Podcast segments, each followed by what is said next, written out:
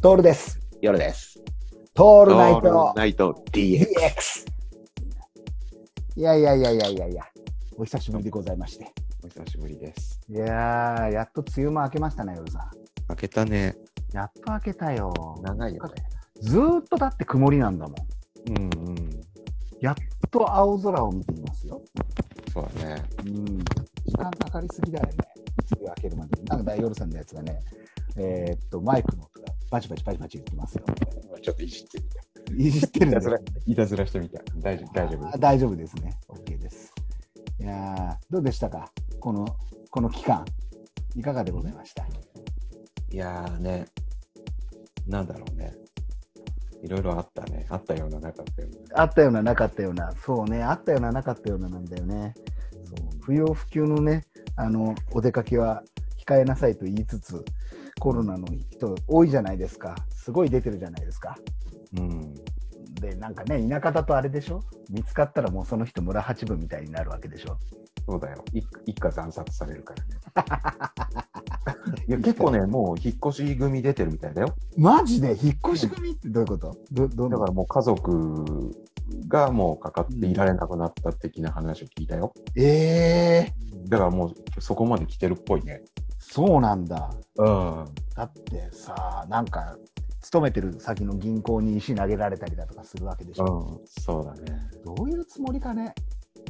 本当に、本当にもういさ。や、気持ちが、そのやりたくなる気持ちはわからないじゃない。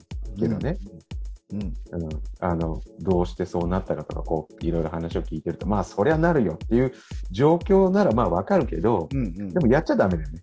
そうなんだ思うよ。のとやるのは違うよね。そうなんだよ。ほら本当にさ、どうなるんだろうねっていうぐらいみんなが自粛し始めるじゃん。うん。でもこの間さ、仕事でさ、うん、福岡行ったっつうわけですよ。はいはいはい。もう飛行機結構人が戻ってきてるからね。そうだよね。うん、かなりの数。今ね、こっちの状況だとね、もうその辺は行っちゃいけないゾーンに入っちゃってるね。ああ、そうでしょ。だからそうどなんうしだよようっていうね。今。ね、とりあえず東北はまだ大丈夫なんだけどね。あ、東北はいいんだ。うん。その、注意、注意出てないんだけど、ああ、なるほど、ね。結。構多く出てるとかはもう、あの、エマージェンシーかかってるああ、行かないでくださいね、的なね。そうそうそう言われるわねまあまあ、行くなとは言わないけど、うん。どうなっても知らないよ。そうだよ ね。これさ、仮にさ、夜さんがさ、うん、うん。あったとするじゃん。うん。俺はさ、結構カモフラージュできちゃうような気がする。カモフラージュって言ったら変だけど、紛れることができるという、東京で何人、千葉何人のうちに入るわけはいはじいゃん。はいはい。でも夜さんの場合はさ、ほら、長野県のここの保健所の何人にな,、なると、はい結構新聞沙汰だよね、それ。 まあ、ちょっといいろいろ言えない部分があるんだけど、うんあの、アウトだね。そうだよね。そうもうなんか、なんかいろんな意さ味で、いろんな意味でアウトだねそうだよね媒体的にもアウトだし、いろいろがもアウト。そうだよね。そうだなっんだてよさ、全部報道されるわけだしさ、なんか、さらし首だよね。うん、そうだね。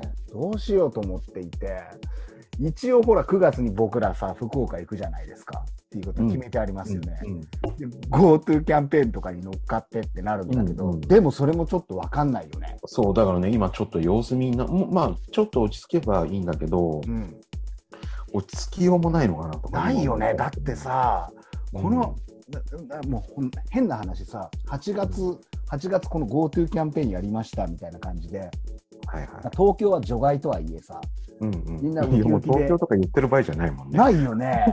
うん、東東京は異常だよね、ちょっとねえ人数的には。でもまあ、人口で考えたらね。ね。うんで、みんな検査したらそうなっちゃうわけでさ、これ、うんうん変な話、これで1ヶ月経って、うんうんえーっと1日の感染者数1000人とかになったらさ、まあ、なるよね、言ってなるよ。ね、これ。うんうん、なったら間違いなくさ、おうん行くなんて言えないでしょ。言えない言えない。とてもとても。言えないよね。内緒で、内緒で行くし かない。誰にも言わずに。内緒で言っていや、それなで、もしうん、あれ、あの、おかしくなったら、うん。もう家を出るしかない。そうだよ ね。うん。探さないでくださいって書き置き書い て、もういや、不謹慎だけどさ、そういうことにだよ。ももう、なんか、ね、嫁行くばくもない猫と同じような感じになるわけでう、し知ょ。り場所探すしかない。そうだよね。うん。いや、本当にとあさ、のニュースニュースとかであのどっかの県でうん、い縁もゆゆかりもないやつが勝手に来てなんか具合悪くなってるくらいで終わりにしないと ダメでそうだよね、着地点が見えないよね、これ。そうだねだそうってじゃない。こっちなんてさやっぱ、うんほらいろいろ経路とかさどうしてかかったとか出るじゃんはいはいはいはい。まあ100発100中県外で感染してるよねそうな県んだ外行って持よっ。てきてるからさだからおあのさ 俺もさあの長野県のさなあの動向には注目はしてるんだけどもさ、うんうんどっかで東京だかで具合が悪くなって、地元に帰ったら、あのあはいはいななっちゃったみたいなうんうんで帰ってくるなっていうわけでしょまあそりゃそうだわなってちょそっれとは思まうあもんね、まあそうだね確かにねいやーこれさどうしましょうもうここまでひどくなるとは思わなかったねあこの間福岡行った時もね息を潜めていたね俺は。うんうんこうなるべく東京から来ましたとかも言わないし、まあ、仕事関連で打ち合わせだけは外に出るんだけど、うんうん限りなく早く帰ってくるみたいなそうするともう結局行っても面白くなくなっちゃうそもうんねそうそうそうだからホテルの中にもう午前中は基本ホテルにいてくださいみたいな感じになるのよ、うんでじゃあ午後移動しますってなってもさその、この良さがさ屋台とか立ち飲みに行って地元の人と話したりするっていうのが楽しいわけじゃん俺たちそはうそうそうそで観光名所行き行くっていうのはほぼないわけだから、うないねそうなってくるとお互い覚悟が必要になってさ、そうだねお互いがね、うんうん、あの地元の人同士でそうなっちゃうっていうのはしょう致し方がない部分あるけど外から迎えた人から移されたって言ったらさその人たちも悪く言われちゃう可能性あるじゃん。そうだねねえだからお俺もさこうサクッとじゃあ諏訪にでも行って夜さんと大木屋焼酎飲もうかななんつって思ったりするんだけど、うんもしもの時があるじゃんそうなんだよねどこがどこで濃厚接触者になるか分かんないしさうんこっちまあ俺の周りだけどやっぱその仕事関係とかもそうなんだけどやっぱちょっともう夜は出ないでほしい的な動きになってるあ今ちょっと要請が来るわけだうんうんうんそういうことはっていうねそうそうそなるほどねうまただからねちょっうとんいろいろ出づらくなってるうんいやね出づらいですよ、うんだからまあ、仕事面に関してもさはいはいこれだけ増えてくると先月ぐらいからはじゃあ,、あうんうのん近辺だったら来てくださいみたいな話になって、うんうんまあ、き行けば行ったでさうんまた変わるわけじゃん、ああうん相変わらずいいっすねみたいな感じなんだけどでもやっぱこの500人近く感染者が出てどこの都道府県でもこう記録を更新してるとじゃあもう一回ズームに戻しましょうかみたいになってくるね。いやなってきちゃうよねもう来る来るしそれしかもう方法がないよねちょっとねここまでひどくなるとは思わなかいっや思いませんでしたなだからさ、その毎回言うように僕らのあの大好きな東南アジアはさ、もう行けるかどうかももうもうこ今後3年4年は行けれないわけでしょたそうだねそうですよ僕らみんな頑張っていいよの体制は取ってるんだけど無理だよね無理だよだってい行くまでに PCR 検査を受けて帰ってきてから2週間隔離でしょうん無理だよね長旅だよねそれね案の案の定さ前から言うように僕らのさノックスクート潰れちゃったじゃないですかノックスクートノックエアがノックエア加算しましたねびっくりですよ、ノッまだね まだだ最後のあの命綱のエアージだけは残ってるからさ、エアアジアだけですよ、残されたのが。まあそれも時間の問題だよねいやー、だからさ、逆に言っておいてよかったねっていうのはあるよね。そうだね毎回この収録で話すんだけど、うん去年だもんね去年、 9ね月9月に行ったのが最後だからさそう、去年のもう一9月がさ、もう1年経っちゃう年よ行ってないんだよ昨日俺ものだかこらとのもうようにそうだね2回は行ってるはずだから、そうなんだよね。うんうんうん、寒い時期に1回と、暑さが和らいできてから1回っていうのが一回、そうだね僕らのほら、定番じゃないですか。そうだね歯がなくなってノックスクートノックスクートなんてさ俺さあの就航成田から飛ぶよって日の第1便に乗ったからそうだよね乗ったよね乗ったあの可愛い可愛いやつかわいいそうだうよんかわいいさあのうんくちばしがついたかわいいやつそうでそうでなんかもらったもんタンブラーかなああそうなんだ置いてきちゃったけどうんここ 邪魔だからなるぜほならどなるほど邪魔だからゴミ箱にぶちゃってきたよねきっとねあのやれよせめて隣のおじさんとかにあげ ないよそうなんだよゲストハウスに置いてきたねああハンなるドほルど使って置いてきちゃった。でも、そうだよね。思い出のノックスクートですよ。黄色いねえあれだってさ従業員の人たちも全員解雇されちゃうわけでしょ、そうだね。うん、航空業界なんてさなんてさって言ったら失礼かもしれないけど、うん航空業界憧れでさいや、うんうんた旅をしよう旅をしようってなってるわけじゃんはいはい。でも実際の話さまあうんそうだなうん福岡路線は人が戻ってきたとはいえうんうんやっぱり欠航があるからねまあそうだよね。あー行かない、あの飛ばない時もあったりだとかして、うんでもうさ CA さんたちだってさうん仕事がないわけじゃん、はいはい。 CA もさ募集しないとかさそうだよね。もうもう本当にあの、なん何直接のさ、その飛行機会社の人たちももちろんそうだけどさ、うん見えない人たちがいるじゃん。見えない人もいますねほらほら、あの、ヘッドホン巻いてる人たちとかさ、あーはいはいはいはいはいはい、 はい、そういう作業をねそうそうそう、あと機内食作ってる会飽社きだないと職かさだあそれはそうもでうすよ全滅だよね。全密だよだからもう規模がわかんないよね、観わ光。かんない、うん。だってだからさ空港のねラーメン屋とかもそうなうんだけど、んうんあの人がいないわけよ、そうだね。うん、空港に人がいないんだからあーいやー多分フリーシムがすげえもう余ってるんだね。海外用のね、フリーシム多分もうね、大変な在庫を抱えてるわけですよ。海外シムはそうだよねこれどうするかっつってね、多分考えてる損益分岐点で、もうやめた方がいいのか、いやいや、休ませるわけにはいかねえっつって、もあーそりゃう。そうだよ。あーそうこういう状況になってきたらさやっぱりねえ僕ら、まあ、夏が来たからねまあなんとかそうだねこ。青空を今日も眺めながらの収録になってるからそうそう、俺もね、久しぶりに開けた記念で、今日はビールをね、あ今日ビールです珍しくね、いいじゃないですかうん、あの懐かしのあのバーリアルをやっ てます。一番の贅沢ですからバーリアル一番の贅沢ですよ 贅沢ですイよオンでしか買えないんですからそうそうそうそう。それ一番うまいビールですうん、それ僕らって あー懐かしいですね僕ら懐のかしいでしょえあのトールナイト DX 公式飲料のこ一つですよ。これもう。そうだね。あのこれをね、準備しといたんだよね。ああ、それ贅沢。それ、下諏訪のイオンにさ、今は、今はなきイオンだよね。そうそうそうで。今はなき今、空き地だからね。ねえ。空き地でしょ今、空買いき地。に買いに行ってさ、僕らの一つ浜公園で、そう公式バーベキュー場で。そうそうそう。あーやりましたね。あ、いいですな、それ。そうだからさ、もうせっかく梅雨明けたのにさ、はいはい。なんもないんだよね、結果。イベントただで。暑い。ただ暑いだけ。ただ暑いだけ。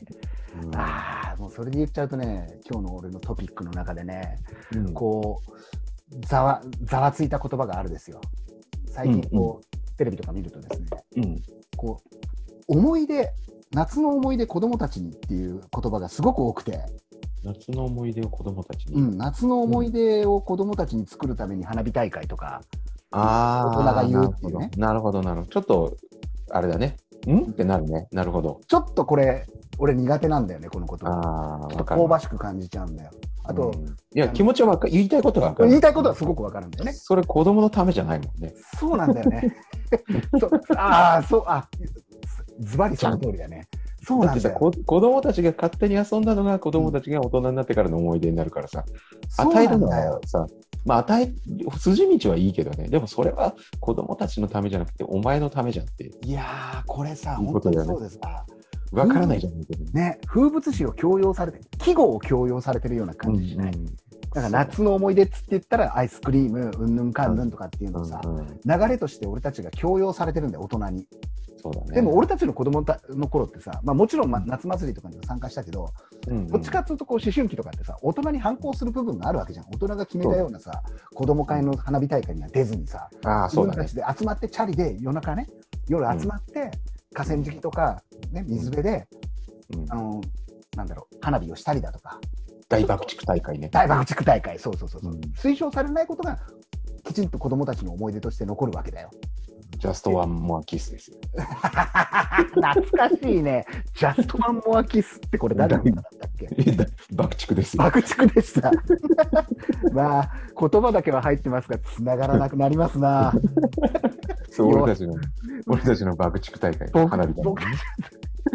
今井今井久志って読めなくてねそうそうそう今井寿って呼んでる、ね、ことぶきね。ことぶきね。今井寿でした、うんあの懐かしいですなはいそうですよ思い出ってそういうものじゃないですか。そうだね。勝手に作る系じゃないですか、思い出ななんてものはさ。うん。そうであじゃあえ今の子供たちはとかっていう話も出てくるわけじゃん今の子供たちはさとかテレビゲームとかやってとか、あのなんて言うんだろう家に引きこもっててとかうん、とかこういうのもそうだしあとよく言われるのが都会の子供たちは魚が切り身で泳いでると思っているみたいなこういう話もよくある再古された言葉だと思わないはいはい。ないよねねそんなことはうん。そんなことないよね。そんなことないよねおお少なくとも俺たちが子供の頃さなんか言われてたようなことはあのなんて言うんだろう引きこもって子供たちがこうなっちゃうとかっていうのもなかったし大人の目を盗んで何か思い出を作るっていうのが思い出だったりするしさ、そうそうそうそうそう。でじゃあ引きこもってる子たちがとか不登校の子たちが思い出作りがないかっていうとそれが思い出なのよその、うん、そうそうそうそう。ネットの中でそうねそうそうそう。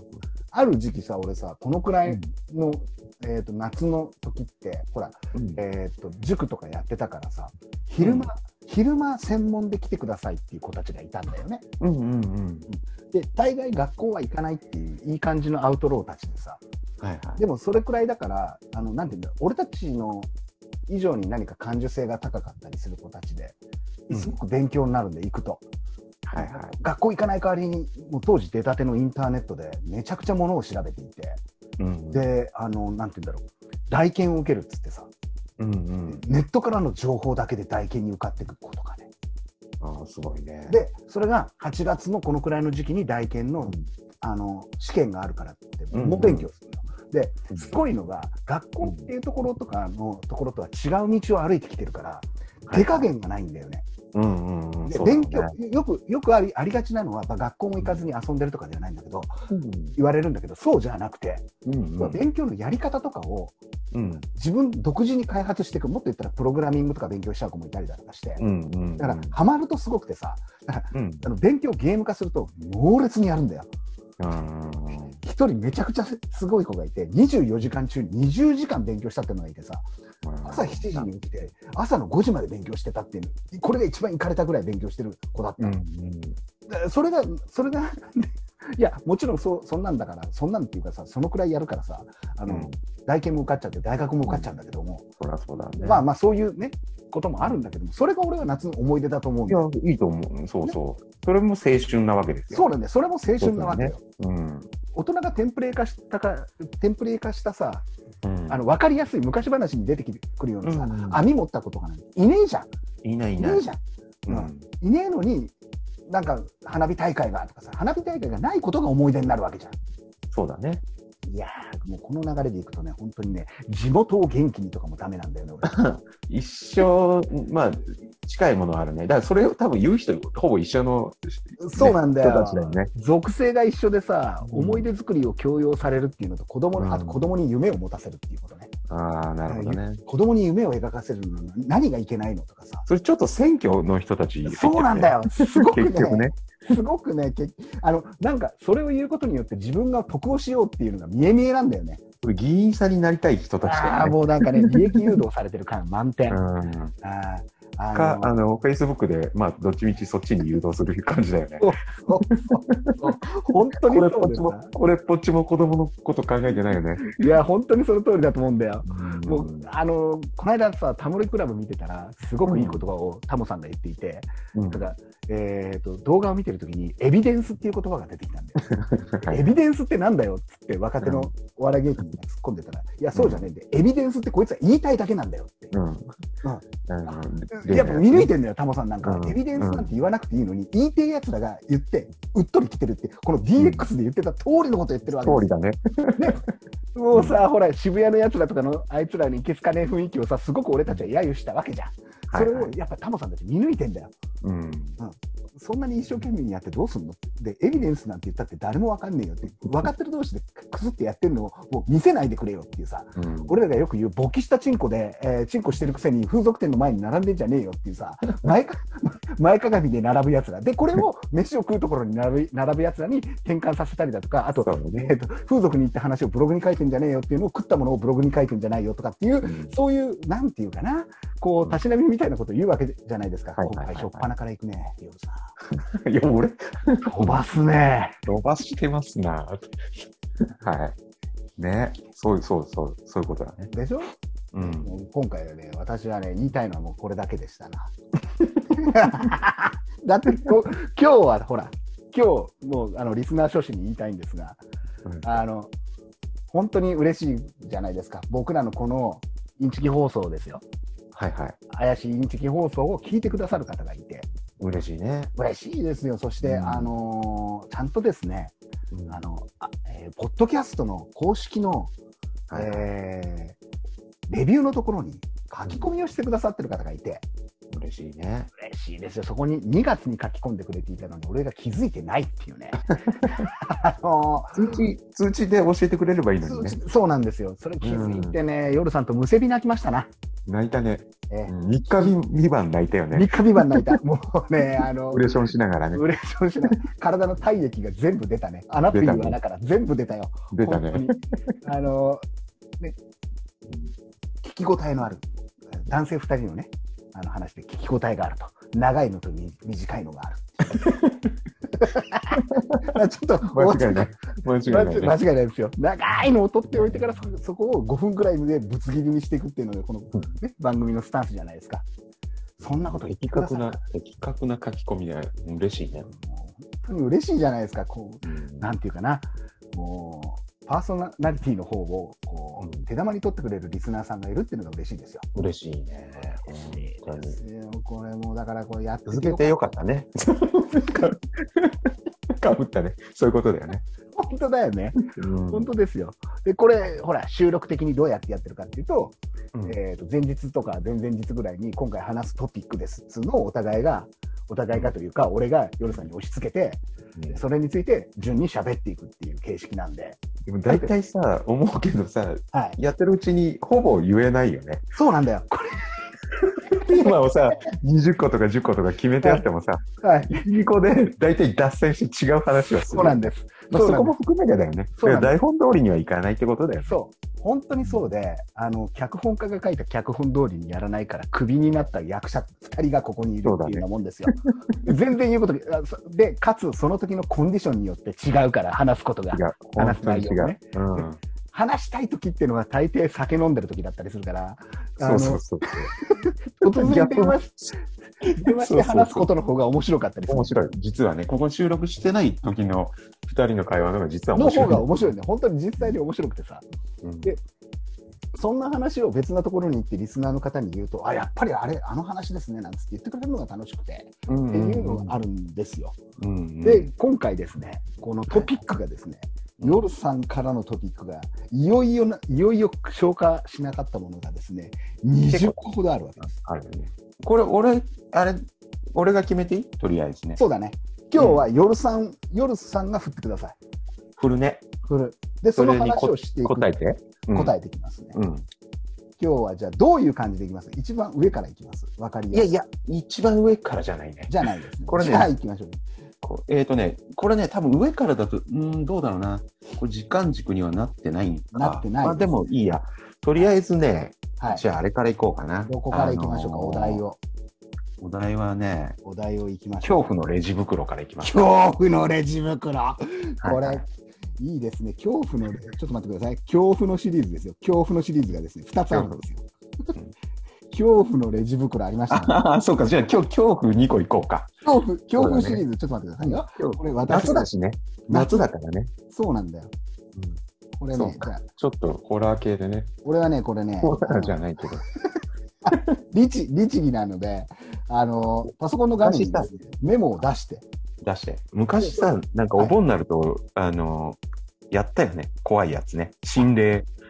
心霊系のやつありました。やってたよね、昔ね。はい。うんそ昭れ和でだね恐恐怖なんですね。恐怖のレジ袋、どういうことですかまあほら、最近さ、うん。あのーレジ袋がほら、有料化になってさ、ああ、なってます、なってます、なってます。うんうん、有料化です。ね、有料化ですよ。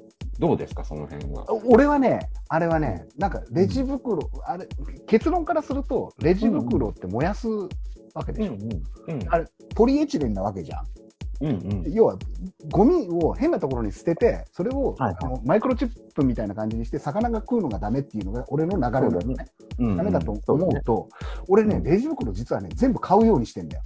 うんうんうんうん。あの決してエコバッグは買わなくて、ああ、なるほどね。すべてレジ袋を買うっていうスタンスにしたから、うんうん。なるほどね。必ず3円とか5円は払ってる、うんうん。そうそうだすね。る俺ともレジ袋屋さんも潤うんじゃないかなって、はい密かなね、こう、うんなんか俺の中で、まあ、物をそんなに買わないっていうのもあるんだけど、うんうん。でもそれはそうだね。うん。ヨルさんまあどだうしかてまらす、いや、俺はね、そう、だから、一応、はい、あの、もともと分かってる場合はいいんだよね。その一応ええあって、あって。ただ、それなりにほら、サイズがさ、いろんなサイズがあるわけじゃないじゃん。あるね、あるね、ああるわけじゃないね、あだからごめんなさい、うんだから SL、M ぐらいの感じ、うんうんうん、まあそうだね。で、違う、マイバッグね。マイバッグ、あ、マイバッグかはマイバッグは、その、大体ワンパターンなわけじゃないうでん、すか。そうだね、だから、そんなに買わなくても、でっかいの下げなきゃいけないじゃん。うん、うん。だけど、その、なんていうのかな。よし、買い物行くぞっていう時はいいと思うんだよ。うん、うん、それ持っていけば。そうだね、でも、そうじゃない時があるじゃん。うん、ある、突然、あ、いっけね。俺、炭酸買ってないや、つって。ああるあるあるある、そういうことありまちょっといすやーそういうことの方が多いです。多いよね。だから、うん、じゃあちょっと、コンビニだとね、でっかいの売ってないから、薬局、はいはいはい。ドラッグ、ね、通りがかりのドはいはいラはいッグストアにドラッグストアで寄ねって、ちょっと炭酸のでっかいやつを2、3も買ってっかとか思ったりするじゃないですか。うん、するするすうる。んうんあと、まあ、有料化だから全然お金払う、いいんだよね。うん、うん、もうそれも問題ないんだけど、うん初めて、この、行き慣れてないとこに行ったわけ。はいはいはい。うん、ほんとレジの人がさ、はい。大中小あるから、うん。うん。うん。うん。どれにするんだって言う言うわけですよ。うん。だけどほら、わかんないじゃん。わかんないわかんないわかんない。サイズどれがいいのかわかんないじゃん。うんまわかあ、んない。俺的にはその時、お前が決めてくれよっていうのがあったんだよね。うん。うん。サイズ、中らの量で、大体の量です。どれかは教えてアドバイスしてよって思うんだはいはいよ。はいはうい。んうんうん。察してくれっていうね、このくらいの量買ったんだからそう、そうそうそう。ねしかもスマートにパパッと帰りたいから、そのね、知らない人と話してる余裕心の余裕はない。ああ、そうだね、そうだそのね。時の俺に。ううんんそうだねその時はね。うん暇がない時間帯あるからね。ない時間帯とタイミングでね。だからうんいえーと思って、まあ、うん。無難に中かなと思って、うん。うん。ね、真ん中なら問題ないじゃん。あ問題ない問題ない。ね、だから、あの中でって言ったらさ、うん結果あの、いや、すいませんあの、大きい方も値段変わらないですよって言うんだよ。うん。はいはいはいはうん、じゃあ、お前、最初から大きいの出せよって思う。そこでちょっとこうイラつ イラつくんだよ。もい さう。んサンドイッチマンの漫才みたいになってきてるね。うなってきたでしょ。なってきてるなってきてうる。ん、うん。だからさ、なんだよって思いながら、あじゃああの、大きい方でって言ったのね。うん、言ってそしたら、そしたらですよ、はい。 3色ありますが、どれにし ますかだから、俺、本当に、えーって言っちゃった。横手。 まあ、お金もうワンクッションあんのって。それ本当に本当にそれサンドイッチマンにネタ提供やってほやってもほしいでしょ。大中小ありますがいかがですかつってで、そうだよね中でって言ったら、いや、大きいのも同じ。でも 同じなんですけどじゃあ大きいのだようんじゃあ3色ありますがいかがですかつってもうさ、もう2段階、3段階にこう手間が増えてるわけじゃん。増増えてます増えてます増えてますよそれえはてるでしょ。だ からさ増えてますわかるんだよ。それマニュアルになってて、そのお店の人もそうしなきゃいけないって教わってるからさ。はいはいはい、だけどさ、うん、逆行してるわけじゃん。逆スマートに買い物ができないんだよ。そう初めて行ったお店で。せ接触型にするな非接触型にしろって言ってるにもかかわらずあえてコミュニケーションのね摩擦を増やしてるわけでしょ摩擦係数を。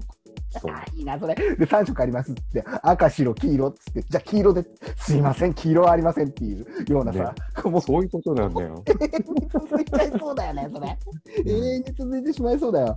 いねやー、それはね、うん、恐怖の、で実況恐怖のレジ袋ですよ。うん、それ完全に恐怖の。 間抜けだな、ねなんでそうなるかな、なんでそうなるかな、このオペレーションが。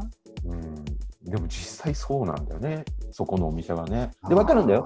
後で考えて、ああ、そうか、薬局だからいろんなね、あ、そう買う人がいるから、こう、う中が見えないように、多分なるほカどねラーリングされてるんうだと思うけどさ、んうんいや、もう炭酸買って帰りたいだけなんで、こっち、スマートに。サクッと。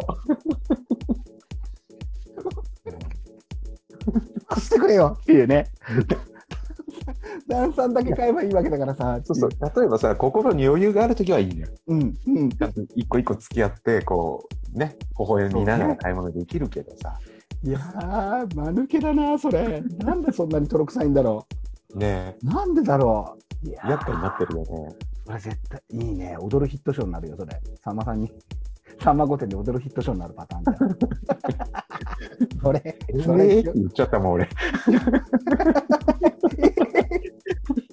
もうさ、そこはさ、もう何色選んだかはどうでもよくなるよね。そうなんだよ。うん そこでもうお落ちてるとこだからねそう。だよね。それかうんもう中を選んで、えーうん炭酸入れようと思ったら入らなかった。入らない。ね、入ら入りませんでした。で、あの、台になりますがどうしましょうかって言っていると、中にも入れちゃったんで、中もお買い上げくださいってなって、えー、さらにえーってなるっていえう。ーだってここれをずっと繰り返して3分くらいのネタにすると M1 出れるんじゃない僕ら やれるかね。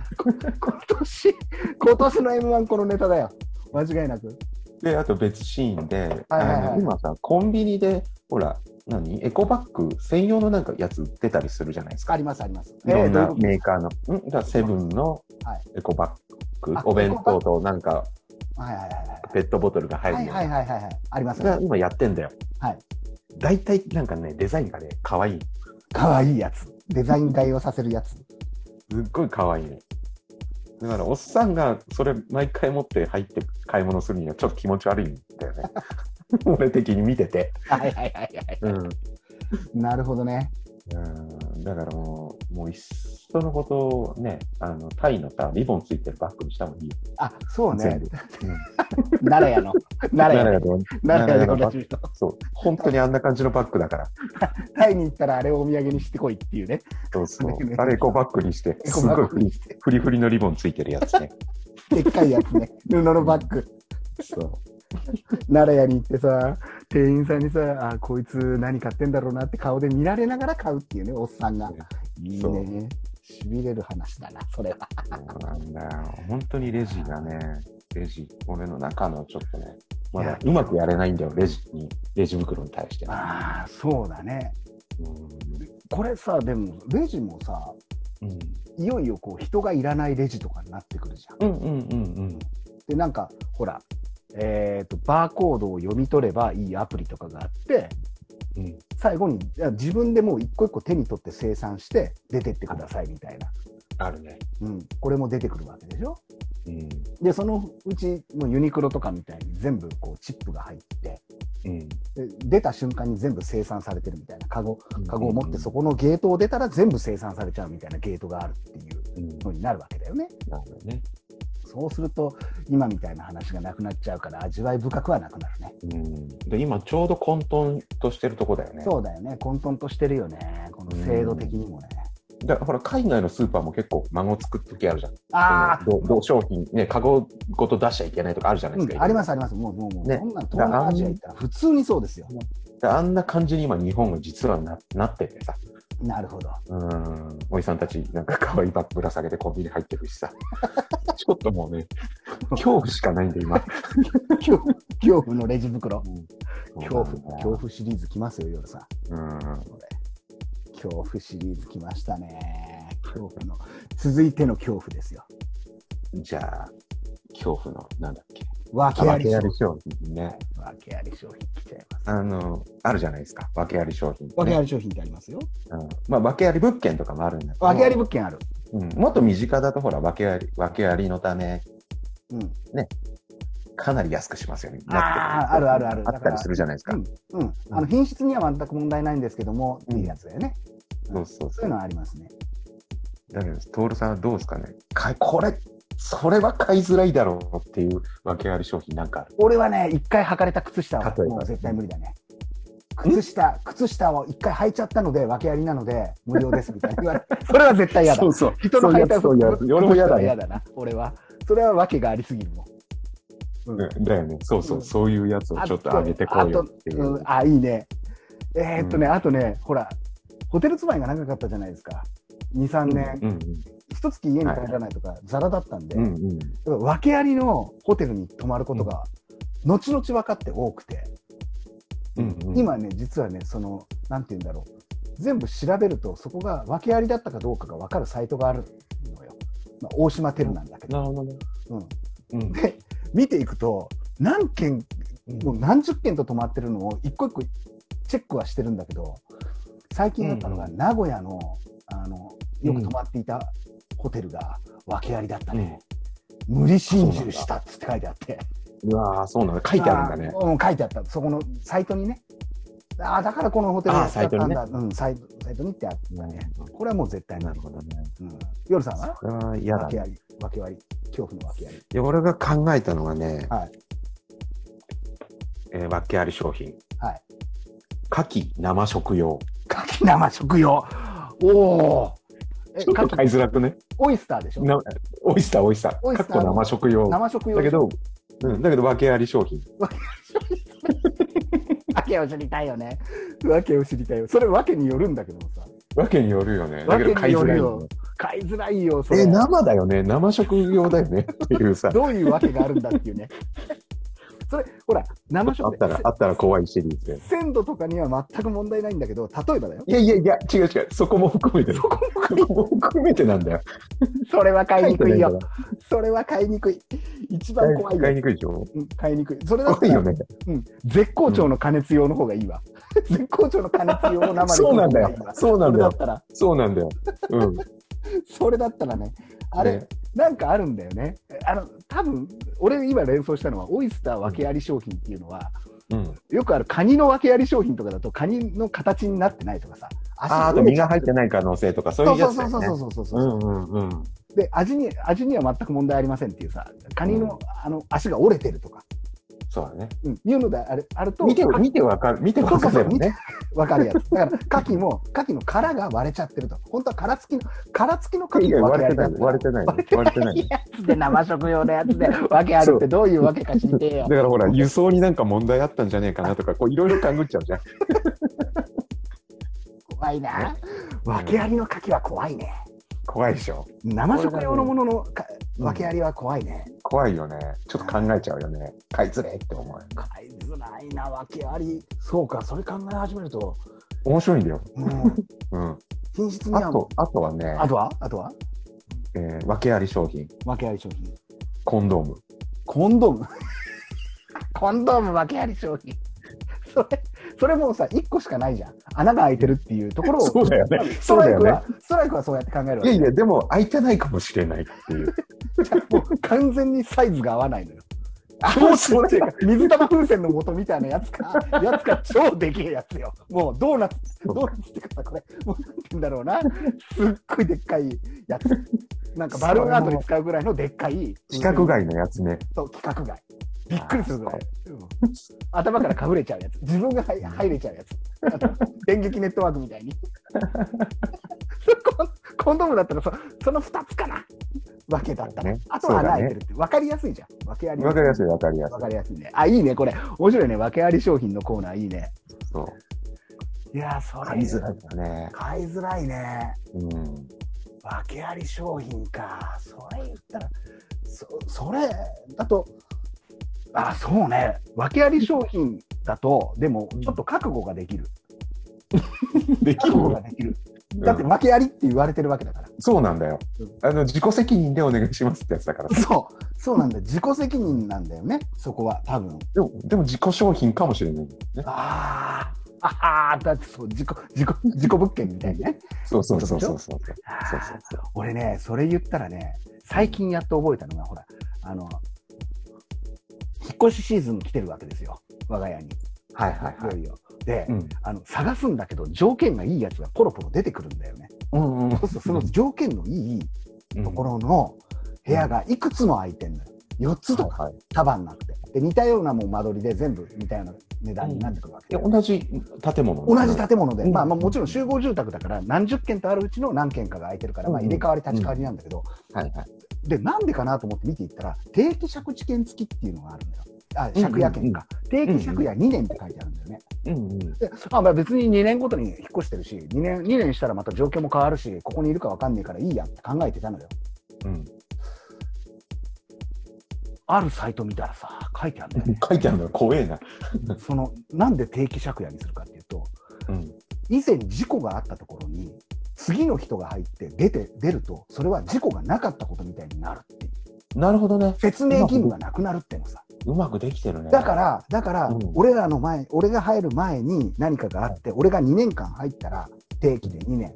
たらまた高い値段に戻すことも可能なんじゃないかっていう勘繰りが俺の中に出てきた。なるほどね。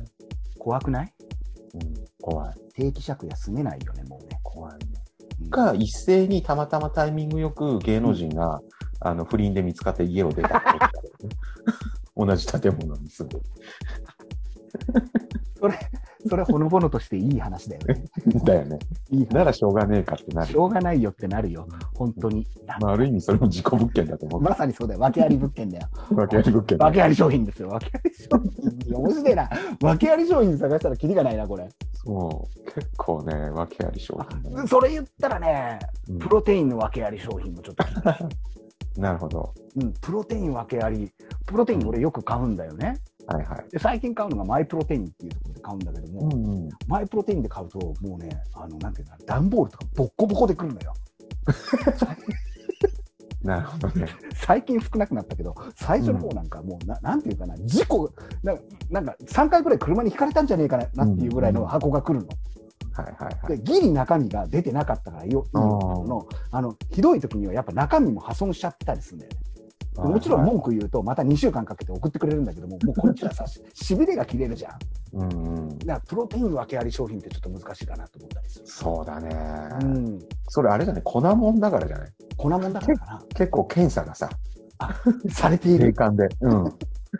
開けちゃっ一回開けちゃったりしてんじゃないそれ、それ言ったらさ、ヨルさんさ、最近訳あり商品があったんだよ、うちに。 あったのうんオートミールの訳あり商品があって、うんでうん。要はあの、もう書いてあるんで、アマゾンで買ったんだけどね、うん。日本の会社で買ったの、前前買ってたようなあのクエーカーのやつがすげえ高くなっちゃってるから、今。うんうんうん話は前以前したんだけども、うんうん高えなと思って、一番安いところで買ったの、そしたらね、どこか日本の会社、まあ、あのこれ言っちゃうと、多分特定されちゃうから、あんまり良くないんうだんけども、うん。そこの会社のやつで買ったってわけさ、で6キロで2000円ぐらいで、おお、これ安くていいぜっつってうん、安いね。ううんん。で、えー、とに1キロごと個包装にされていて、はいはジッパーもついてるから、チャックが。うんだからうん、すごくいいのよ、俺からすると。い。うんただ、ただ、ただ書いてあるのが、その、うん精精米というかね、こう精製するときに、ちょっともみが入ってるかもしれませんよっていう。はいはいはい。うんなでるほそどれ書いてあったから、俺からすれば、あ全然いいと。うんあの、アメリカのものを買うよりも、3分の1くらいの値段でこれくらい入るんだったらいいし、もみが入っていたら、それ洗えばいいだけだし。うんうんと思って食ってんのね。で、食うと必ずい、必ずい、もう、100%もみ入ってんだよ。100%入ってんの。どんなに気をつけても。洗って、うん食ってる時に、あれと思って出すの。うんうん、あの、カスみたいな感じで。はいはいはい。これしょうがないんだよ。で、だから俺からすると、もみも食っちゃってる可能性はあるわけ。うんうんうんもうこれももうもうしょうがない、なんか、うんあの俺の体の中にラウンドアップがうんと蓄積されてんだろうなって、もうあのあ俺が歩いたところ、全部除草されてくんだろうなと思ううん何か、ね、そういうの出てもしょうがないと思って食ってるわけさ、もう全粒粉だね。そう、もううん完全に、もうもみ食ってんじゃねえかな、でももうしょうがない、もう最悪それでもいいわ、はいっていうモードでね、食ってたんだよ。何入ってた気になるでしょ、うん。気にこなれるね。、何が入ってたか、本当に気になるよね。なるなどるっこ。い、どっこいです、3袋ぐらい終わった時点で、何も起こらない、うんこの事故が、俺の中で、俺が俺が欲しい、このネタが、全然来ないの、うん。来ないと思ったら、うんある日突然、うちに手紙が届いて、なんじゃと思って、ぴゃっと開けたら、いや、今回、不良品を送ってしまった可能性があります。お詫びの品、お詫びの品が届いたんだね。お詫びの品が倍届くっていそれもうさ、手遅れじゃん。う、すごいと思わない早めに、早めに教えてもらわねえとさそう、手遅れじゃん、もう。俺が全力でこれ、何かあっても。 全然 OK だと思って食ってたものが 食ってたものなんだけどで問題ないんだよ問題ないの確かにただ Amazon でのレビューがあまりにみんなこうもみが入ってるだなんだって言ったからメーカー側が切り替えたって思ったんだよね、うん、いいものにはいっはていうふうに捉えたの俺からすればだから俺は全然問題なく前のやい。つどうかな。捨ててくださいみたいなのあったんだけ どももったいないから食ってんだけどちゃんと食っちゃった食っちゃっただよねであじゃあ言うんだったら送り返してくださいっつって連絡したらちゃんと「あすいませんでした」っつってちゃんと送り返してくれたのよしたらさ何が起こったかっていうと新しいやつのオートミールの品質が明らかに違うんだわよくなってんの よく企業努力が。明らかに良くなってるもう色合いも違うのよ俺からする相当 叩かれたしさ、と相当相当お詫びの品送ったよね。ねバッチコイなわけよ。いや、そりゃこっち買うわ、っつって。まあまあ、時すでに遅し、俺の体の体内にもう6キロぐらいはそれが入っていて、きちんとうんこになって出てくっていうことが行われたんだけどもさ、これも、もこれも恐怖の訳あり商品。う、訳あり商品だね。いやー、探せばある ね。ね、面白いね。それ、それならさ、もう目につくもの全部訳あり商品になっちゃうそうそう、訳に変換、変換できるんだよね。できる。で、これ今思った。訳あり商品だと思って使ってたら腹が立たない。そうだね。もともとなんかあるっつって、疑ってかかってたら大丈夫だよね。そう、訳、 それ言っちゃったらよさんさ、俺じ、ちょっと自分で今思ったんですけど、訳あり商品な人間なんじゃないかなって、ちょっと自分のことをね、思ったりするわけよ。 帰ってきちゃった。そうだね。もともとね。思いっきりブーメラン投げてたね。ね自分自身が訳ありだよね。仕方ないね。そうい、そう言われてみればそうだよね。いやー、これ、そうね、自分自身が訳ありだろうな。うん。最近気づくのはさ、やっぱりさ、うん自分がいかに ADHD かなっていうのがね、テストするとわかるんだよね。うん。うん。もう、明らかにその傾向があってさ、うん。偏ってんだよね。まあまあまあ、皆さんご存知かもしれませんがはい、猛烈に偏ってんだよね。これも訳あり商品だよね。うん。そうだね。あ電化製品とかも訳あり商品とかって出てこない、電化製品ね。うんだからありそうだよね。ジャンク品でも訳ありですって売ってんじゃん。うんうんうん。要はパーツ取りみたいな感じで、うんうんううんん。作動しません。でも売りますみたいな。グルワだけ売りますみたいな。なるほど。やつもこれ訳あり商品でしょ。うんうんうん。でもそれってインパクトないね。あんまり。なんか変えちゃうね。まあね。訳あり商品でもなんかありそうだよね。うん、なんだろうな、訳あり商品。まあでもこうやって考えていくと、訳あり商品なんかやたら出てくるぜ。うん。これはまたなんか思いついたら続けようね。訳あ続きりシまリしょーズ。う。うん。いや、それでね、今ね、俺思っちゃったんだけど、恐怖のシリーズね、うん。何か恐あ怖りのます恐か怖、恐怖のね、訳ありで言っちゃったでしょ、今、シリーズ。うん。うん。恐怖の手作り。あ、そうだね。手作り、はい夜さうんん。手作りだと逆に手が出ないもの。手作りブームじゃないですか、今。何でもかんではいも。はい。手作り、はいはい手作りでやるわけですよ。手作り、手作りだからこそいいってものあるわけでしょ。例えばさ、ああのの、そうだね。ななんか、そうね、例えばスーツとかも手縫いって、あー昔からのはいはいはいね、うんあのおはりこさんの人がいて、ね、縫い方さんがいて、縫っているスーツで手縫いですよと、例えばランドセルとかもそうで、手はい縫はいいだと、もうやっぱり手縫いだね、しっかりした人たちがやるから、手作りだからってう言んわれるといいんだけど、それはいいんだよね。それはいいんだよ、それはいいんだよ、手作りだって嫌なの、恐怖の手作り商品。だからそれはほら、前々からね、ここでも上がってるけど、あの友達のおかんのおにぎりだよね。ああ、ここがギリ 手作りの境目だと思うんだよね、それね。本当にそうだよね、もう同じこと何回も言うけど、友達のお母さんが誰かってこともあったりだとか、どういう雰囲気の人かにグとかもあるそう、よるよね。よる、お母さんの顔が見えてるのとか、もうこれ言っちゃったらだ誰が逆握ったかじゃない。そうだね。だから逆に言うと知らない人が握ってる方がいいんだよ。知ってる人だとちょっと苦手になる。ああ、それあるあるね。うだからん、手手作り感が出すぎるおにぎりが俺はやっぱダメで、そういうことだよね。うん、うんあの心を込めてくれてるかどうかは別として、手作り感が出すぎちゃってるっていうかさ、そうだねあ。のたまにあるじゃん。たまにあるっていうのはたまにあるんだよ。本当にうん。本当に手作りのもの出される時が。うん、まあ出してもられるんだけどね。よかれと思って、そうそう。そう、こうなんか言っちゃ本当はダメなんだけども、で、おにぎりの大きさもまちまちじゃん。そうだね。まちまちでしょ。俺ね、いっそ手作りだったら小さいおにぎりだったら食えるんだよ。ああ、なるほどね。でっかいおにぎりが 手作りで出てくると、はいちょっと、ちょっと生々しすぎて食えないから。でかいおにぎり。ね。で、形がもう丸か、丸と三角の合いの子みたいな形になってて、で、混ぜご飯系になっていて、鮭とかをまぶしてくれてやるっていう、中に入れて入れたんじゃなくて、うわーしゃーっと混ぜたやつをガーッと握るから、白い部分と色のついた部分がはっきり分かれてるみたいな、そういうのが出てきたら、手作り感満点すぎて食えない、ねそうだね。そうだね。食えない、食えない、ちょっと手作りおにぎり論争になっちゃうんだけど、本当に不謹慎なんだけど、なだから、ここのギリギリの境目ってどこにあるのかね。じゃあ逆どこなに、んだろ逆うねにだよ。今、でっかいおむすびっていうシリーズも売ってたりするわけじゃん。こう3色くはらいいはいはい味が入ってる高菜とうんう明ん太うんうとん鮭みたいなやつ入れてわざとでかく握りましたよっていうのをはいスーパーとはかで売ってるわけよそれは食えるんだよい。俺でそれも絶うん対食える、俺も全然食えそれる。人が握ってるでしょ絶対人が握ってるはずなんだよそう機械最後の仕上げはでもどうしてかねね。どの人が握ると嫌なのかやっなぱね、顔が、話がね、ちょっとそれるんだけど、顔が見えちゃダメで、そこに関してはね。そうかそうだよねだってもともとほら、割とほら、今、顔が見える商売さ、顔が見える商流品流行行っっててまますす流行ってます流行ってますよそこ見えちゃまずいパターンもあるってことだよね。なるほどね顔が見えるとうん逆に焼きにくい系ねそうそうそう。手が出あー手出しにくいなそうだなもううんそれ言っちゃうとそうなんだよねもうこれ大きな括りでいくとやっぱり専門家じゃない専門家に任せたいっていうものを手作りされた時なんだよね多分この評価が分かれると思うんでさ、うんうんで、も、まあ、これだけ俺たちがさこう辛いって言ってるけど俺たちがこう、うんここから成長していくためには多分人が握ったおにぎりをうまそうに食うってことができた時じゃない、そうだね。うん心からそれは。いやもう心からいやもうそれはもうほら心はわからないからその時になってみ ないとでもその状況になった時に俺たちが美味しいって言って食わなきゃ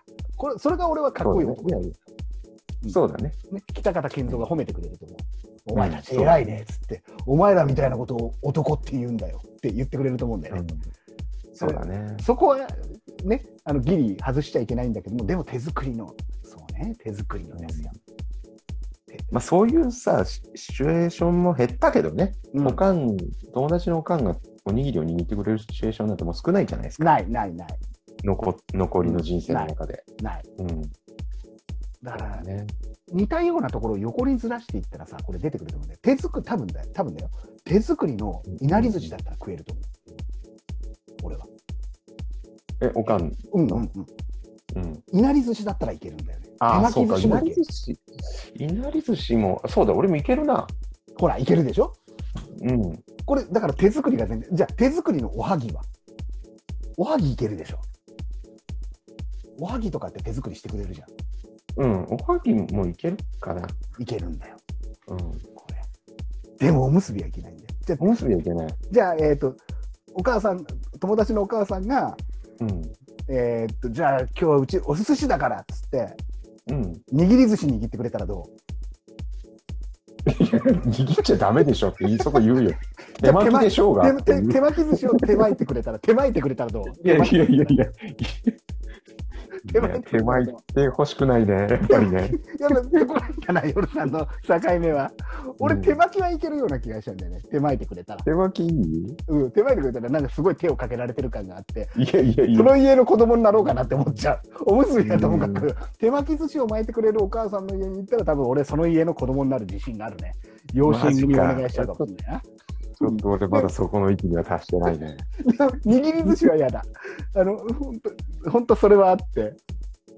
前、う前々のあの DX でも言ってんですけども、あの、前あったのがさ、いや、みんなで集まってパーティーしようよ。なんだったら俺が寿司握るから、っつって、あの、おっさんが言ったっていうね。ただのおじさんが。嫌だよね。嫌だよね。それすごい一番嫌だったもん。聞いててね、なんかね、俺がざわついちゃった。気持ちが。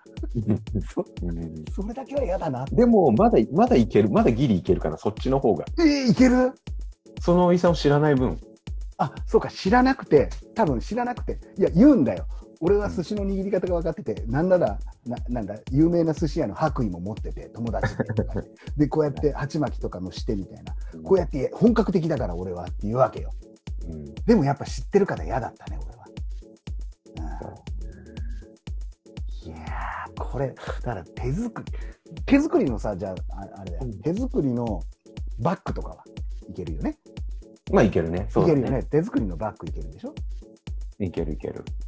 手作りの梅酒、ん梅酒手作り あー自家製ってい一いん瞬だ、一瞬、一瞬考えて、あの誰、誰がどこで作ってたかによるから結構夜さんハードル高いねそこ手作りいやいやいや手作りに弱いじゃんちょっと弱いわ弱めだね。分かった分かったうん口に入るものだよ、手作まありまあ、そうだね。とにかくとにかく気をつける。そこなんだねうん。そうか。でも手作りの漬物は漬物ってダメ大体手作り。あ、ダメなんだダ。メダメダメダだメダメ。人んちの漬物食べない、 食べれない。絶対、どっちかっていうと、それは、わかるな。人んちの漬物って何とも言えない味がするんだよね。うん。ちょっと漬物はハードル高い。あの、ほら、そうなんだよ、ここ難しくてさ、漬物文化で育ってきたからなんだけど、漬物食いまくるんだよね、長野県民は。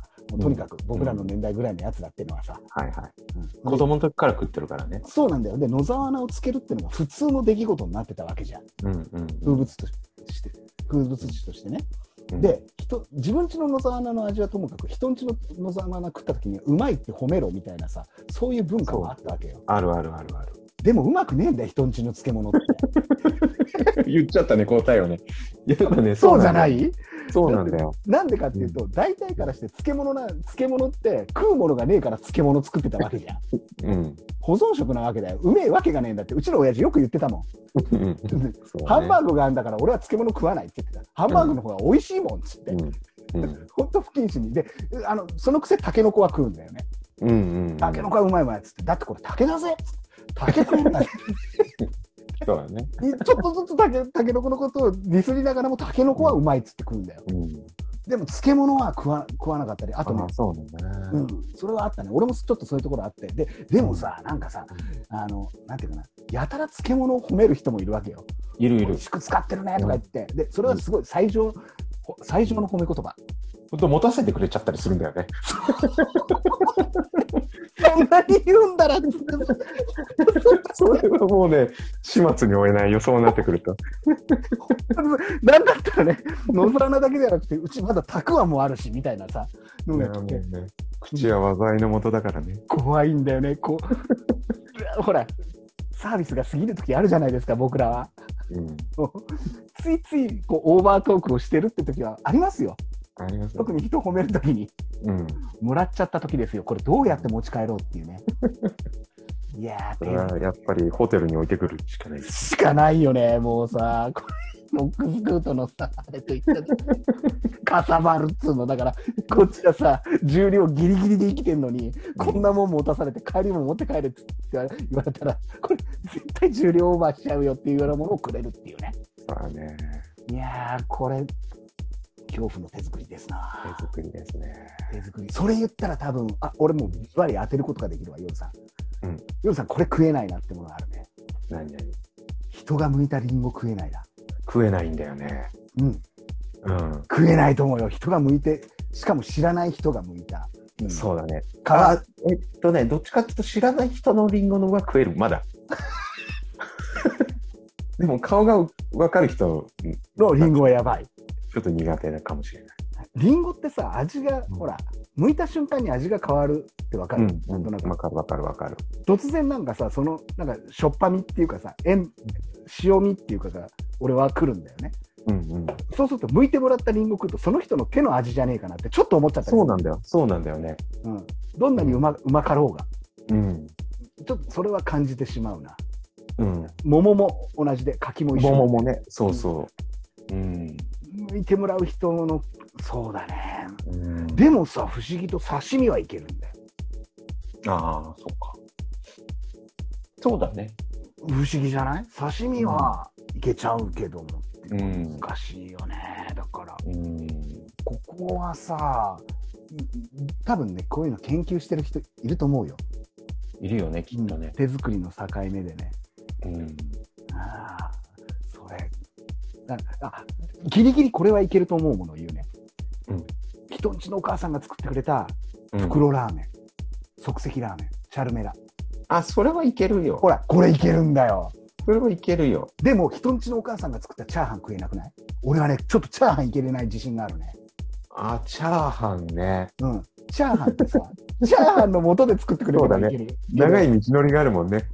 でしょ 米になるまでにね。歴史があるじゃんチャーハンって味付けって多分違うと思うんだよ一つの家,、家ごとに確かにね。で家ごとに流派があってさた例えばピーマン入れる家もあるわけじゃんうんうん、うん。玉ねぎ入れる家もあるじゃん人参入れるみもう言っちゃったらミックスベジタブルを全部入れてはいはいはい。彩りを整えて出してくれるお母さんみたいな人いるじゃん、うんうんでここう綺麗な色で作ったから食べやすいでしょ的に出された時にどうしようって思っちゃうねあーなるほどね。チャーチャーハハンンは割とそうだね。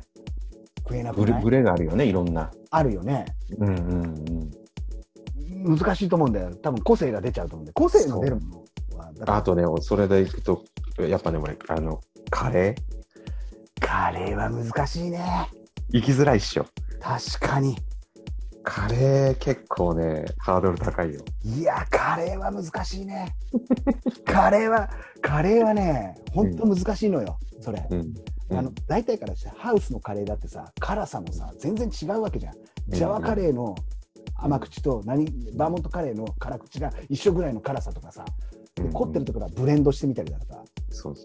余計なことし始めちゃうわけじゃん。そうなんだよ流派があるでなあのルールーだけでもそれぐらい流派があったりするわけじゃんうんうん。それ加えてさ入れるものじゃないカレーって、うんううん。ん野菜をどの程度入れるかとかさうんその野菜の内容もあるわけじゃんうん難しいねうんさらにねこの、この間あったのが、ええもらい物で、はいうちに届いたのが、はいその人ん家で作った手作りカレーのはい冷凍。もう食えんですよ。 一生冷凍庫行きだよねいやいや、それが、一緒自分でだったらそれ絶対出てこないじゃん。はいはい、うんで、それがほら、出されちゃった時の、もう絶望感ってないよね。食卓に上がったわけだ上がった時にはもう、どうしようもない。あーあーあーなんかざざわざわするそれしかももうすでにオンザライスで。オンザライス溶かしてあるわけでしょ溶かしてあるやつをきちんうとんあた、温め直したやつがオンザライスになって出てきたそうそううそうそうそうそう。あーどうしようどうしようドキドキするねざわざわするねそれするでしょすごいざわざわするで心の中でもすごい。だけど手をつけないのも失礼じゃん。うんそうだねその人いないけど。うんわうん。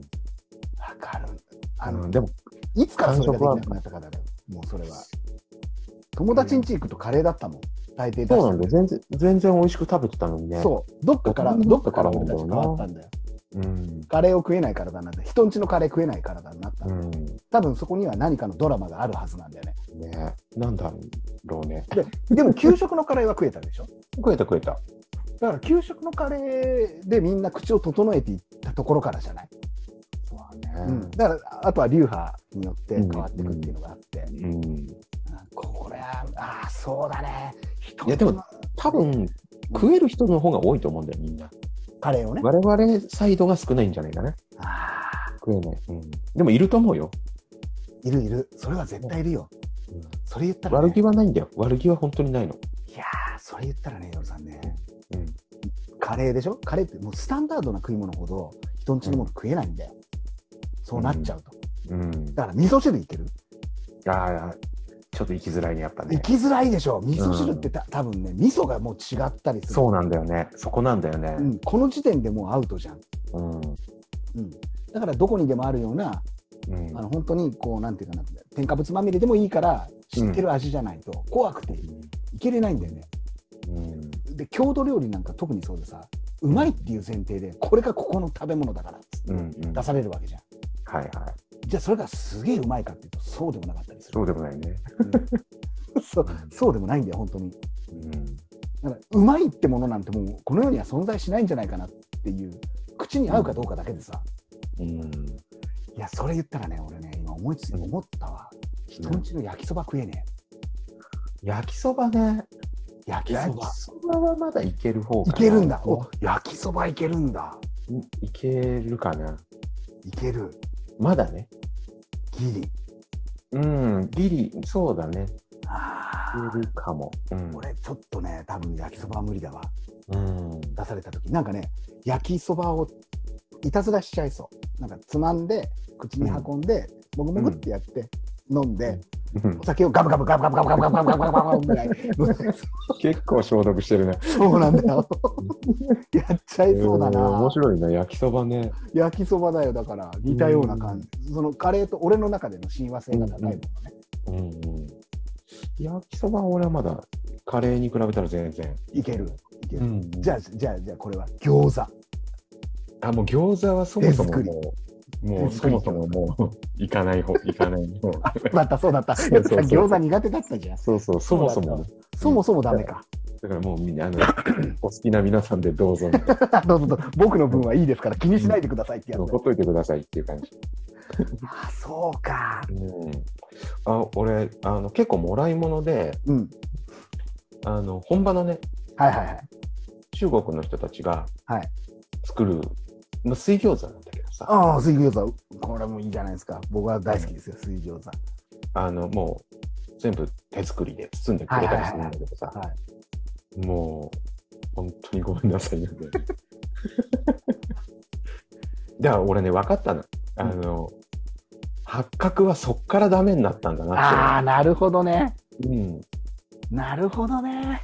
うんそこからなんだな。この前ね、気がついたというか思い出した。ああ、これかってなった。あの味だっていう。あー八角がいかに俺たちを苦しめたかっていうのは、そうそうそう。もうみんなの天を完全に敵に 回す 工場ではありますがい。やいやいやいやいや。そうそう。あの、本当に、でもみんな喜んで多分美味しいって食べると思うんだよね。その、うんうんうん本場の、本場の味ねいつも作ってる人たちがちゃんと作ってくれたやつ。うん。でもそれはちょっと、やっぱダメだったね。食べ物の、俺ね、今話してて思ったけど、食べ物の向こうに何かが見えたときにうん、そうだね。食えなくなるっていうのはある。そうだね。そうだね。食べるものの向こうだと思う。もう味とか、うん。そ、そこじゃなくて、その向こう側を多分見ちゃう、扉を開けちゃう時があるんじゃないかなと思う。それはカレーしかりなんだよ。うんうんうん。カレーを食っ、人んちのカレーを食った瞬間に何かの扉を開けた時があったはずなんだよ。そうだね。そこからまた次のパターンの時にも同じ扉を開けちゃってるんだよね。うん。うん味とかじゃないような気がしてきた。俺の焼きそばでもそうなんだけど。うん。俺は多分ね、俺はね、焼きそば食った時にキャベツの芯が残ってたのがダメだったと思うんだよね。ああ、 なるほどね。このキャベツの芯なんか食いたくないっていうのと残さず食べなさいっていうのの戦いがそこで繰り広げられたんだよ。え、トールさん、芯嫌いな人だっけ俺はね、あの芯が硬いのがダメです。芯はあ食いますよ。芯はもう存在感がないくらいふにゃふにゃになってたらあ、大好き。うん大丈夫。俺はね、硬かろうが柔らかくても芯はダメ だね。そもそも芯がダメ。なるほどね。なるほどね。そうすると、そこの部分で夜さんはほら、あれじゃん。戦いがあってさ、あるある。うん、そこで扉を開いちゃうと思うんで、芯が入ってる時点で向こう側を見ちゃうと思うんだよね。うんでもね、大人になってから頑張ってあの残さず芯も食べるようにはしてるよ。本当に偉いな。いや、だけど、嫌だ、もうそんな。うん、なそう、努力してる。芯はね。怖くて食えないもんそんなのなんか外見ではさ硬いかどうか分かんないじゃん柔らかい、ふにゃふにゃ。ゃになってる明らかにふにゃふにゃになってるなってのはいいんだようんうんでも食わねえと分からねえものって本当に怖くてさうんうんでもそれを乗り越えてカエルを食ったわけだからさ俺たちはそうだね。まあ、カエルはうまいんだカエルカエルはうまいよここで本当に何度も言うようにしかもあのバリ島の汚ねえ汚ねえなこの食堂で食う バリ島がバリ島じゃねえカエルがうまいんだよねうまいね。だからあそこでは食えるのにね食えるね半日ね、日光に照らされてるカエルなのに ね。死んでなおさら。 死んでなおもね、死んで皮を剥かれなおなお日光に照らされてるんだけどね。 これさ俺で俺この間思ったんだよそれそれって干物になってんじゃないよさん ああ、もうもう。干いやい物やいにやな。ってんだよいやいや、干物ってもっとカラッカラッとさ、風当たりのいいとこでやるじゃないだからい一あ夜干いしつぐららいにな結って構んだよじめっとしてるぜ。 湿度高め で。でもうまいんだよ。うまいんだよねうん、それは大丈夫なんだよ。あれは手作りじゃうん。んななんでかな清潔とかそういうことじゃないじゃんもう清潔とか不潔とか言っちゃったらさもうそもそもがそもそもが俺たちがよく言うカドッチョの顔漫画なんて食えないんだからそうだからそこはね、だから、なんだろうね、まあ、海外ってのもあるし、その知らない人だからってのもあるじゃん。ああそうかあれだからし、友達のお母さんがカエルやってたら絶対食えない。 ちゃんと友達のお母さんが作った顔漫画食える聞く食えないよ。かーっぱ食えないんだ食えないよ。そこは俺もちょっと食えないな食えないでしょ俺日本で日本で顔漫画を食えないうんうんうん。日本で顔漫画を食えないそもそもが、そっかそっかうん。もう無理なんか多分鳥が違うっていうのが、俺はまあね。やっぱりホルモン剤をバリバリ打ち込んだような鶏肉を食いたいね向こうで そうだね。 ん。すごいホルモン剤打ちすぎちゃってそれをいっぱい食べるからっていういろいろな理由があるような、ううんん。それがいいかなそうだね。恐怖シリーズ終わらねえよ夜さんうん結構長いことね。終わらない本当に訳訳あり商品とちょっと次のお題いきますよ次のお題いきましょう訳ありはまたあれだね、思い出したらやろうね。やりましょうやりましょう次のお題いきますあとはね、はい何だったかなそうだ、つい最近、ほら、今ちょうど、昨日、一昨日ぐらいで終わったのかな、あの、はいほら死ぬ、死ぬまでに行きたいシリーズやってたじゃないやってましたやってましたね終わりましたねはいね。あの、あれさ、は思ったんだけど、もういけないじゃん。いいけないもう死ぬまでにっていうか死んでもいけない行ったら死ぬぐらいになる可能性もある、うん、ね。だからまあ、まあ、いでもい行きたいんだよね。一まあ回、ね行きたいから、本当に行きたいとは思ってるんだけど、だからその、もっと近場で、はいその手軽にって思ったらさ、まあ今、ね、もちろん行けないんだけど、東京なんてさ、うんあのー世界各地の料理居酒屋とかさお、料理店があるじゃな来まいですしたよか。ありますねね、あります知らねえよっていう国の店とかもああるりじゃまないすです、あか。ります。もう、だからジョージア逆に料理とかもあります。この間行った、あの、3位までは行き、東京行った時に行けるのかなと思って。いけますね。ね、いだけかまらそこでちょっと予習をしようかなと思って、すはい、ちょっともうちょっと落ち着いたらだけどね、はうん、どうでしょい。いいですね。う。ね、手軽に行けるじゃないですか。これで言うと、あ、そうだね。日本でやるってことだよね。そうそう、で東京でうん、のその専門店に行って、な地の料理。と地のお酒行くと、ちょっとその、あこんなのがあるんだって、ちょっとほら、行かずに楽しめる部分あるじゃないですか、こうなってくると。そうすると、これ、居酒屋世界巡りですか。そうそうそう、い居酒屋世界巡りができるんじゃないかってあ。そうするともう3位以上のもっとマニアックなさ、国とかもいいね。いけるかなってちょっと思ったんだ。思いついたところでいくとさ、じゃあどこがマニアックになるかねっていうさ、国の料理。フィリピン料理。あ、でもこれはある、マニね。まあ、はいあるけど、でもマニアック。はい。おー炭酸きつめ。おーマニアッきクついね、今のは。マニアッ今ク、うん。フィリピン料理でもうまそうだし、あるな。ベトナム料理はあるしね。この前さ、うん。あの、ちょっとそれるんだけど、あの、後輩がね、はいはい。あの、行きつけの、きつくあなるの、うん、フィリピンのお店うんの女の子が、はいあの、誕生日で、はいはいはいはいはい。あの、ママさんがフィリピン料理をたくさん作ってる、待ってるから、はい先輩行きまし、行きましょうよって言われたんだよね。いいじゃないですか。いや、それも行きづらいよね。 それは断ったよね、丁寧に。うん そうなの。大丈夫、大丈夫、俺大丈夫だから。間に合ってますから。でそうなってくると、やっぱ本本場のほら料理人に作ってほしいよあね。そうかそうかそうかそうかそうか。うん家庭の料理じゃないっていうね。だってねこれ手作りが絡んでくるからね。その、うん、ママが家庭で作ってるフィリピン料理はちょっと見たことないし、怖いじゃん。怖いね。うん確かにね。こんしかも、こんな状況だからっつって断ったよ。なるほどね。なるほどね。そうでもそう、あの、料理屋だったら全然。料理屋、あーなんだろう。逆逆ににはなやっぱハードル高いよね。だからテレ東の企画とかでありそうだもんね。こんなんねありそうだよね。だから世界中の料理でない料理はどこの料理だみたいな感じにしてさああ、探してね。探してやってそうじゃん。うんだからほぼほぼあったような気がするけどね。うん、多分あると思うんで、だからそれを、わあの、トールナイト目線で、うんいつもほら、我々が、あの、海外行った時にやってる体で、うんうん日本でできるんじゃないかなと思っあた。それはいいいいね。うん。それはいいね。すごくいいね。うん。うん、それはもう、俺でもも、東京いにつかさ来れるってことが前提になるよ、ねまあそうそう。だからもうちょっと東京が落ち着いてくんないと無理なんだけど、でも、世界に行くよりは早そうじゃあ、早い早い。ん。ね、早い一生、一生死ぬ前にっていうよりはいけそうなうん。感じかなと思って。あ、いけるいける。だからトルコ、モロッコは全然いけちゃうね。うんだか。らトルコ、モロッコ、スペインもいけちゃうでしょ夜さんの3位まではいけちゃうよ。スペインももう余裕だよね。余裕だよ。だから俺のエストニアっていうのは、うんねそうそこがねエストニア、ドイツ、アルゼンチ気ンにだなかるよら。うん。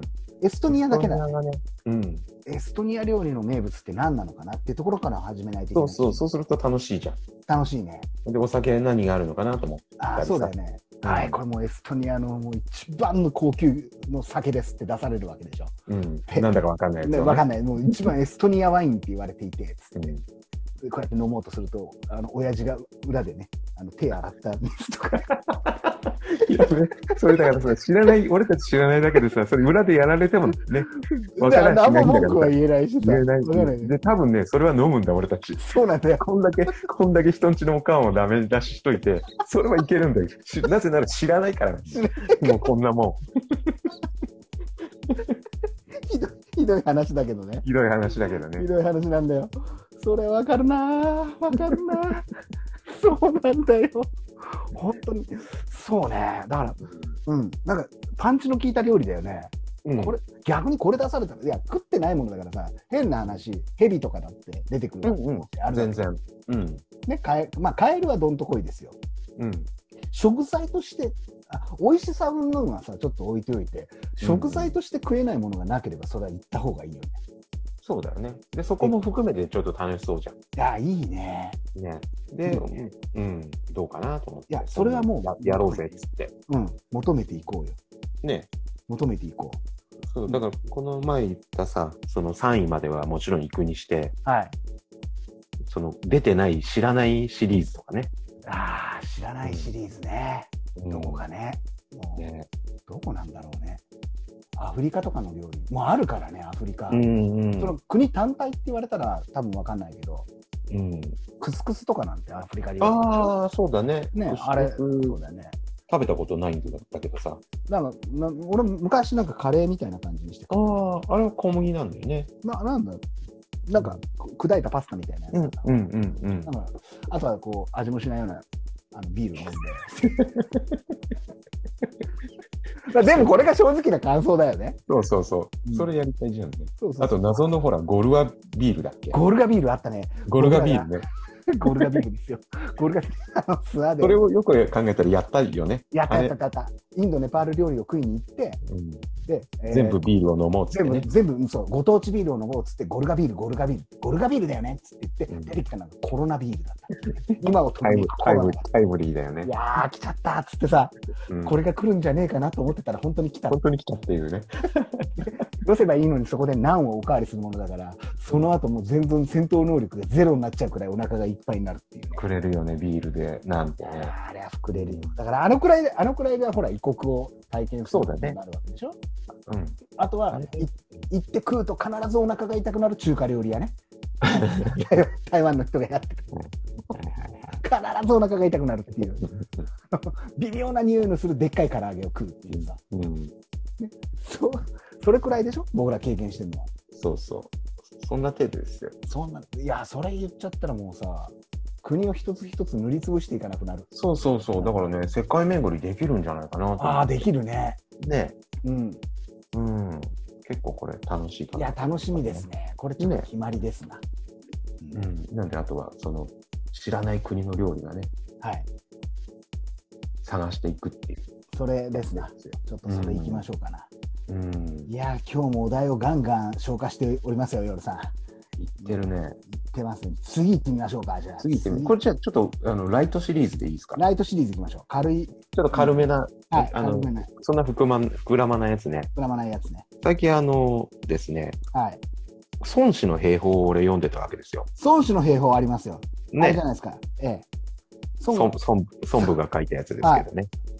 ありますあります。なんうかん、 3対3で戦うときには一番弱いやつと 一番強いやつ当てろみたいな、そういうやつだそようね。そうそう。あの、いかに、いかにそのね、武力を、武力を使わずにこう頭で勝つかっていう。はいはいはいはいうんはうんうんい。うやん。る前にね。そうそうそう。やる前に勝つっていうや勝つっつていなうんですけどね。ああ、すごい。そうあれがやっぱ歴史的なやつで、でほら、三国志とかさ、まああ、るね含めて海外のやつ、割と面白かったりうん。するんですよね、俺は。しするよ。そでれは面白い。そううんそう孫子の兵法を、まあ、キングダムつながりでちょっとああ、そ読うんかでそうかみそてうか。まあ、ちょっと時代が違うんだけどね、うん。少しだけ。はい。で、あの、ちょっと膨らめようかなと、もうちょっと膨らめて、あの、知りたいなと思って、うん。あの、まあ、俺も入力でね、孫部で入れればよかったんですけど、うん。 Google 先生に孫子と入れちゃったわけですよ。孫子って入れました。はい。うん、そしたら違う孫子が出てきちゃっ違う孫子。どん、どんな孫子ですいろいろありますよ、孫た。子。いやいや、割と日本の孫子、もうその孫子だけなんで、孫子選挙、選挙とかさ、はいはい。 孫子ダンスとかさ、もうそれ、その字が違う孫子がもう、予想のワード上位が全部その孫子なんだよ。ああ、そう。う今ん日。は、あの、ね、うん。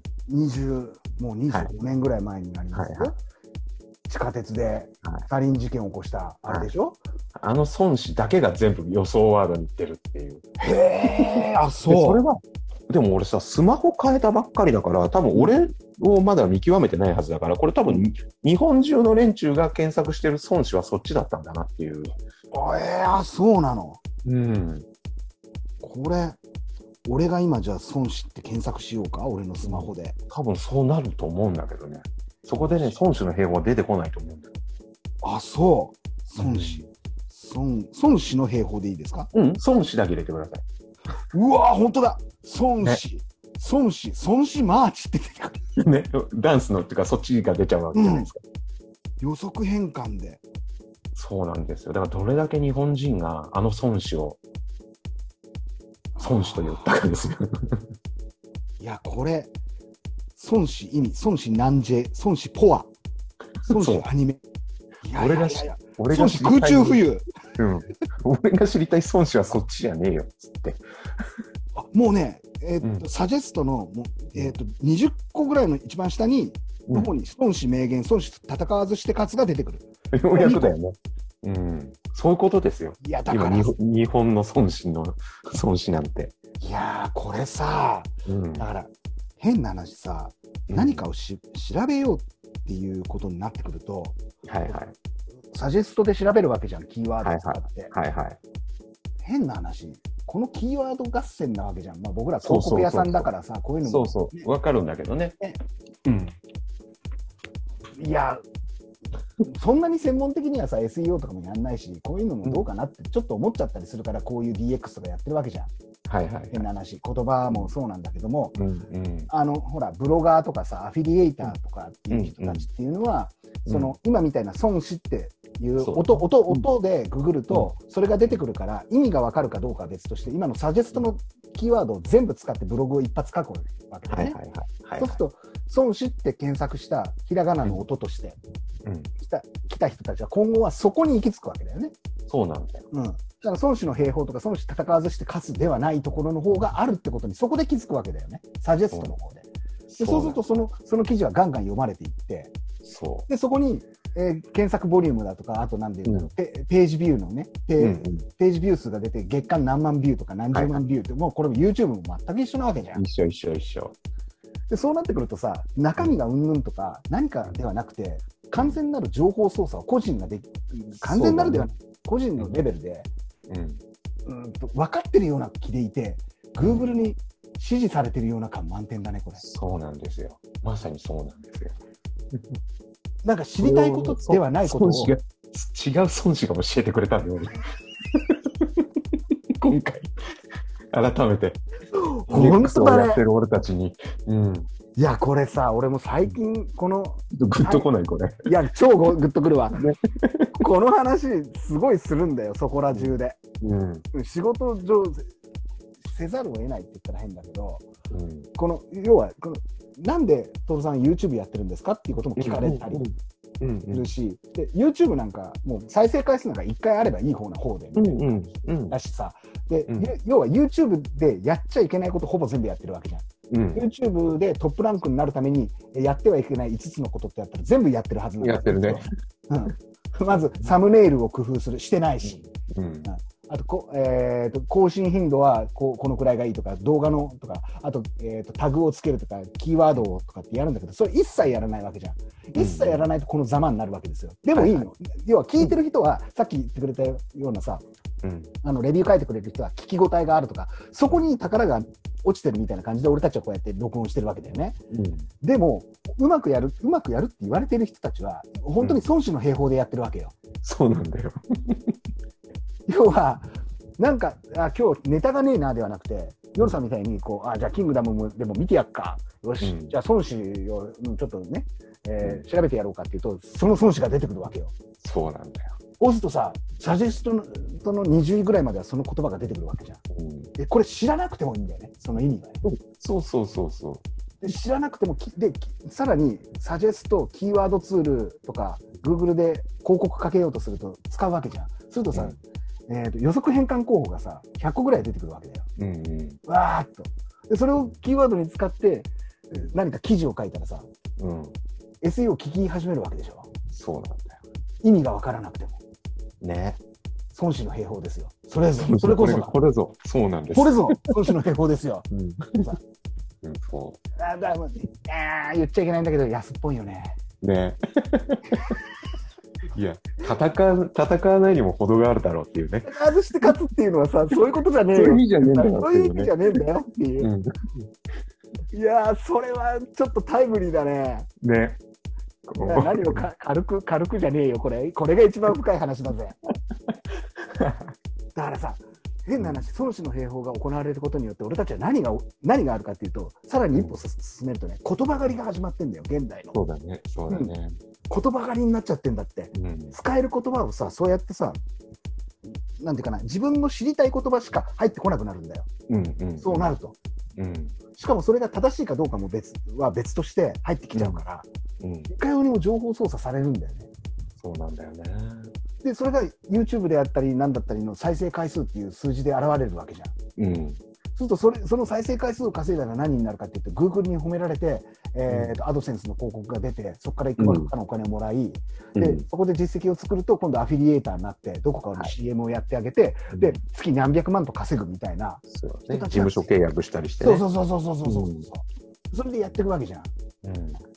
すごい世の中だねとしかもう言えないし。そう。うん、もう多分そういうひそういうのがこう、うん世の中を席巻してそれが成功っていう定義の中にうん入れられるわけじゃん成功とはみたいなものを書き換えられるわけでしょそこでうん。その言葉によって孫子の兵法なわけだからはいはいはい。どんどんどんどん書き換えられていくわけだよすると俺たちは本当にさ、あれだね地下帝国にもぐ潜るしかないね潜るしかないよね。潜るしかないよ潜って本当にアナログの世界の中で俳句でも読んでなきゃうん。だから死んじゃった言葉を探しに行かなくちゃいけなくなるんだよそうなんだよね。これ死後の世界だよ本当に死後の子は ねう言ん葉の子なんだけ どうん。いや現代の言葉狩りですよねいやーこれはねえちょっとドキッとするよね。いやーそうか孫子の兵法って言えばいいんだそれうん。これだからさ、セミナーとかでこれ全部使っていいから ね。多分使えるはずだかそれねうん使う、ら。ね。ちょっとわかりやすこいれね、わかりやすいと 思うね。いやこれは夜さんこれ有料情報だぜ これ有料情報だぜよ言ったらいかんやつぜよこ れいかんやつぜよこれ言っちゃったよ。これこれはこれうん本当にあの熱狂的なリスナーの,、あの人たちに聞かせないと、そうだね何が行われてるかっていうことをこのくだりは1個パッケージにして2人で語ろもう一回やるうもう一回もうでこれ再現できるじゃん孫子の兵法って言われたらそっか。だから要は孫子の兵法ってどういうことって言われたら俺らが作ったさ、言葉なわけだから、でいいかに言葉をべ言葉を学んだとして言葉に鋭くなったとしても、結局のところ同じことを、いや目的を持って言葉を検索してしまうと孫子の兵法にやられていくっていや孫子の兵法ってやられるっていうことだよそねう使い方はねそうそう。だから、あの、表記は、兵法は、あの、英語の兵 法ね。 孫子孫子の兵法なんだ兵法よ。そうそうそいや本当にこれでもあるねう。うん。考えさせられるよね。案内させられるね、うん。これは本当に、うん、完全に、うん、孫子の兵法にやられてるわけようん。どうどういかにさ哲学的に何かを深めたとしてもうん。深めたとするじゃんそして、うん例えばもうあの文献も読むし変な話こうね、えー社会学とかも学び倫理学とかも学び言葉をこう出すわけじゃんうん。出したところでうん。全てを台無しにされる可能性もあるねこれねそうなんだよ。孫子の兵法でやられるわけだからさやられる。俺らが出していく要はだってさ読解できないもんうん。うん。これやっちゃったそうらなんだよ。そうこなんれだやよられちゃったらそうなんだよ。だってさ音だけで例えばだよすごく捉えにくい概念とかでさ「粋」とかって言うじゃん俺たちが「粋だね」とかさ「うんうんうんだからあら野暮だね」とかっていう言葉だって捉えどころのない言葉だよねそれって、うん、そうだね。言葉にはできない部分があるわけじゃん、うんうん、それをちゃんと定義づけてきてくれている人もいるわけよそれをきちんと文献にした久喜修造がいるよとかってこの久喜修造っていう言葉だってさ、うんあの、なんていうのかな、音として聞いてる人と漢字として表記できる人とって分かれるわけじゃん。はい音として分かる人はそれは、えー検索するよね。うんうん、検索した瞬間に孫子の兵法でやられる可能性あるわけでしょ。あるんだよ。これですよ、夜さん。これですよ。それがだじゃあ、生きって何って言ったらさ、うん俺らの言ってる生きなんてのは、これ俺と夜さんがこの DX の中でずっと喋り続けるところで、やっとできたこう幻想なわけだよね。そうだね。お互いが作ったこう幻なわけだよね、うんファンタジーなわけじゃん。そのファンタジーを共有できる人がどれくらいいるかって話になるんだけど、そうそうそう。難しいんだよ、これ。難しいんだよ。あと、艶ね。艶もそう、色俺気た、ちのだから色、色、うん。色気一、つ色やっっぽてい。結構、俺たち流のやつがあるよね。そうなんだよ。それってうんお前たちが言って、お前たちしか通用しない概念だよねって言われるんだけど、当たり前なんだよ、それは当。たり前なんだよ、当ね。たり前なんだよ。俺たちが追概念、追幻想で作ってるものなわけだから、うん、うん。それを広めていくって言ったところでさ、5人ぐらいにしかつ広がらないかそうらだ ね。ね。うん5人ぐらいしか広がらないねってことは、俺たちがさ、もう、もう本当に100も承知、そんなことは。でも、ただ、本当に分かってくれる、多分5人だと思うけど。そうなんだよ、これがさ、本当に5人ああ、の分かるじゃない人たちね。そうなんだよ、ああ、わかるじゃないんだよ、そんな安っぽいね、そんなことは言ったことないよ。命かけてるからね。こっちはね、こっちからね。で、だからさ、これ逆にさ、言葉でわかるなんていうことではなくて、うん。わかるなんてものって当てにならんじゃん。そういうこと。うん。言葉なんてすべてはさ現代の言葉狩りとさ孫子の兵法でさうん。説明できちゃわないできちゃう。気がするね。ねだからこそ、こんなんだからだからもうコロナの神様がさはい。あれなんだよ戒めをしたわけですよお前ら言葉でやっていい確かにそのズームちゃんだとかそういうのも便利でいいかもしれないけどはいはい。でもだよお前話してる内容が全部孫子の兵法になってないかいってことなのよそういうこと、そういうこうん、だと。からお前の言ってる言葉なんてことはお前が発信した言葉ではないしお前の言ってるだからもうこの間の本当にタモタモリクローブのタモさんと一緒で、そんなのエビデンスじゃねえよエビデンスって言いてえだけだろっていううん。言いてえだけだよなってことなのよで俺らが言いてえのは今何を言いてえかっていうと孫子の兵法って言いてえだけなんだよ言いたいだけ なんだよ。そういうこと。そういうことなんだよそういうことなんだよでうん俺たちはそこは、そこは人の作った言葉でなんなんとかって言うんではなくて孫子の兵法っていうそういうそっちを作りたいだけなんだよねそうそそっちを作りたい。その、なんていうかな。あの、深める側ではないから。う。うん思いつ、思いついちゃうってことがすごい楽しい。そう。これ、これもそうなんだけど、これも、要はもっと突き詰めていけばさ、俺とヨルさんの会話なんてのはさ、うん中身なんかどうでもよくて、リズムと、リズムと音の組み合わせだけで言ってるわけだから、そうだね。どっちかっつうと、どっちかっつうと、不損ながら、もう、不不詳私が言うのは音楽だと思って聞いててほしいんだよね。そうだね。そうだね。うん。うん。うん。 BGM 的に、気だるく聞いていてほしいっていうのはそこなのよ。だからもうずっとあの、そういう感じだよね。ねうん。内容を精査して聞いてくださいではなくて、うんずっとだらだら流してほしいの。なんでかっていうと、そうしておかないと、そうしておかないと言葉にやられるから、そうだね。うん、間違って取られる可能性の方が高いわけだから。高い。高いわけ。 その覚悟でやってるからね。そう、それは承知の上。だから食い物のことを書くブログのやつらとかのこともディスるし、当たり前なんだけど、揶揄するわけさ。そこはなんでかっていうと、欲望がもたげてるからねっていうことにはい気がついてないから、自分のチンコが思いっきり勃起してるよねっていうことに気づいてないよねっていうことを、俺たちは暗にメタファーで言うわけじゃん。うん。うんなんでかっていうと、そうやって言ってあげないと、えっ、と、孫子の兵法でやられるからだよね。やられるからなんだよ。 うん。やられるんだよ。真正面から捉えられても困るんだよね、その言葉をねっていうね。うんいや膨らんじゃったじゃん。ー、火をつけちゃったよ。火をつけちゃねった火をつけておくれよですよ。え。よかったね。な情けと度胸で勝負しまします からね、我々も。ねだいやー、これさ、だから、オフ会とか言ってっけど、え。うん。本当生であったらさ、なまあ、まあ本当に9月に行けるかどうかも分かんないんだけうんど、うんうんまあ、いけてたらいいねだよね。出たらいいねなんだけど、もう,、うんもうもう福岡とか限定しないわ、もうとにかく会えたら生で、うん生で会えたら、まず孫子の兵法からだよ、俺たちは語らなくちゃいけないのは、そうだね。孫子の兵法の切り口からの、からの手作りは食えないっつうのうん。そうだね。ことを言っとけなきゃ、いや、これ多分使い場所を間違えると事故るからね。そうなんだよ、難しいんだよ、むず難しい難しいけどね、うん。いや、これはだから、もう完全にネタじゃないそうだね。ネタとして、あとはベタな世界に照らし合わせていくこうんうんとじゃない、これを、これを。ぜ全部で語れる語れるよ、この選手の、孫子選手って言っちゃった、孫子の兵 法で。うん。で、これ、この孫子の兵法をうん。僕ら YouTube、ポッドキャストに載せるじゃないですか。うん。すると、この言葉を言ってるのって誰ですかって話になるんですよ。トールナイト DX でしか言ってないんですよ、この言葉。そうだよね。完全オリジナルな言葉、これなんですよ。僕らがやるだからこの概念を作ることができたのは俺たちなんだよ。はい。完全なるクリエイターだ な。クリエイタ改ーだ。めて、改めて。改めてもう電通のクリエイターは俺たちに指示した方がいい。お前ら聞きに来い。作り方で教えてあげるから。こないだあったわけですよ、やっぱり。そのクリエイターがっていう話になってね。どっかの、どっか、やっぱクリエ狂ってねえんだよね、クリエイターが。狂ってること要は、要は本当にそれでも、それもまさに孫子の兵法的なうんうん。うんんあの要は、えっと、サンプリングなのよ、全部。うん。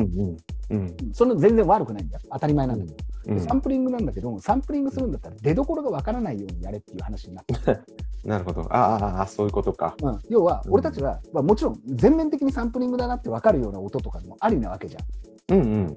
わざとかっこ悪いことをやってるとかさ、はいはい。わか超わかりやすいならいいんだけども、こうなんかさりげなく隠してるつもりでも出てきちゃってるのって恥ずかしいんだよ、あー聞いてる方が。そこはうまく隠してよとかうんあるんだけど、そこのそこにそこに多分俺たちはよく言う色気なんだよね、色気。そうだね。色気のある人ってさそれどどっちに出しても分かりやすく出しても、あの思いっきり隠してもちゃんと色気がそこに存在してればいいんだけどっていう話をしたの、ところがうんクリエイターのやつらっていうのはさただのサンプリングやれいつもんじゃねえよっていうような作品を作ってくるね作ってくるね。びっくりするねうん。そうだね。止まんねえよるさんこれ火ついちゃってるじゃん。 いいじゃないですか。いいじゃないですかうん。止まんねえと同時にね編集が間に合わない可能性がありますねこれ、これはあれじゃない編集バージョンは結構ここカットで、これ長尺版にも乗らないかもしれないね、これ。これね隠されるかもしれないね。 今回、まさかの秘蔵になるかもしれないよね。いやー初のお蔵入りっていうぐらいにかも、可そ能性ありまのすよこれ時をね、日の目を見るまでいね。やー回を増すごとに俺たちは、あの俺たちの自己満足の極みがすごくなって鋭くなってるよね。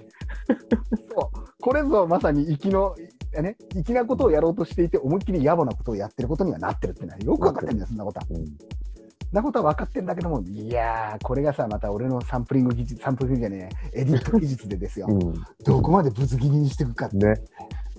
これ、編集大変だよね、この回。変ですね うんちょっと今日もうここでラジオっていいですねって入れないとそんなにやばそうそもんうでない一ネタぐらいいってるもう一ネタいきますか、じゃあ。もう一ネタの、あ、でもここまででも大丈夫だけいや、もう一ネタいきますよ。どこで行こうもう一ネタいこうかか。な。かな。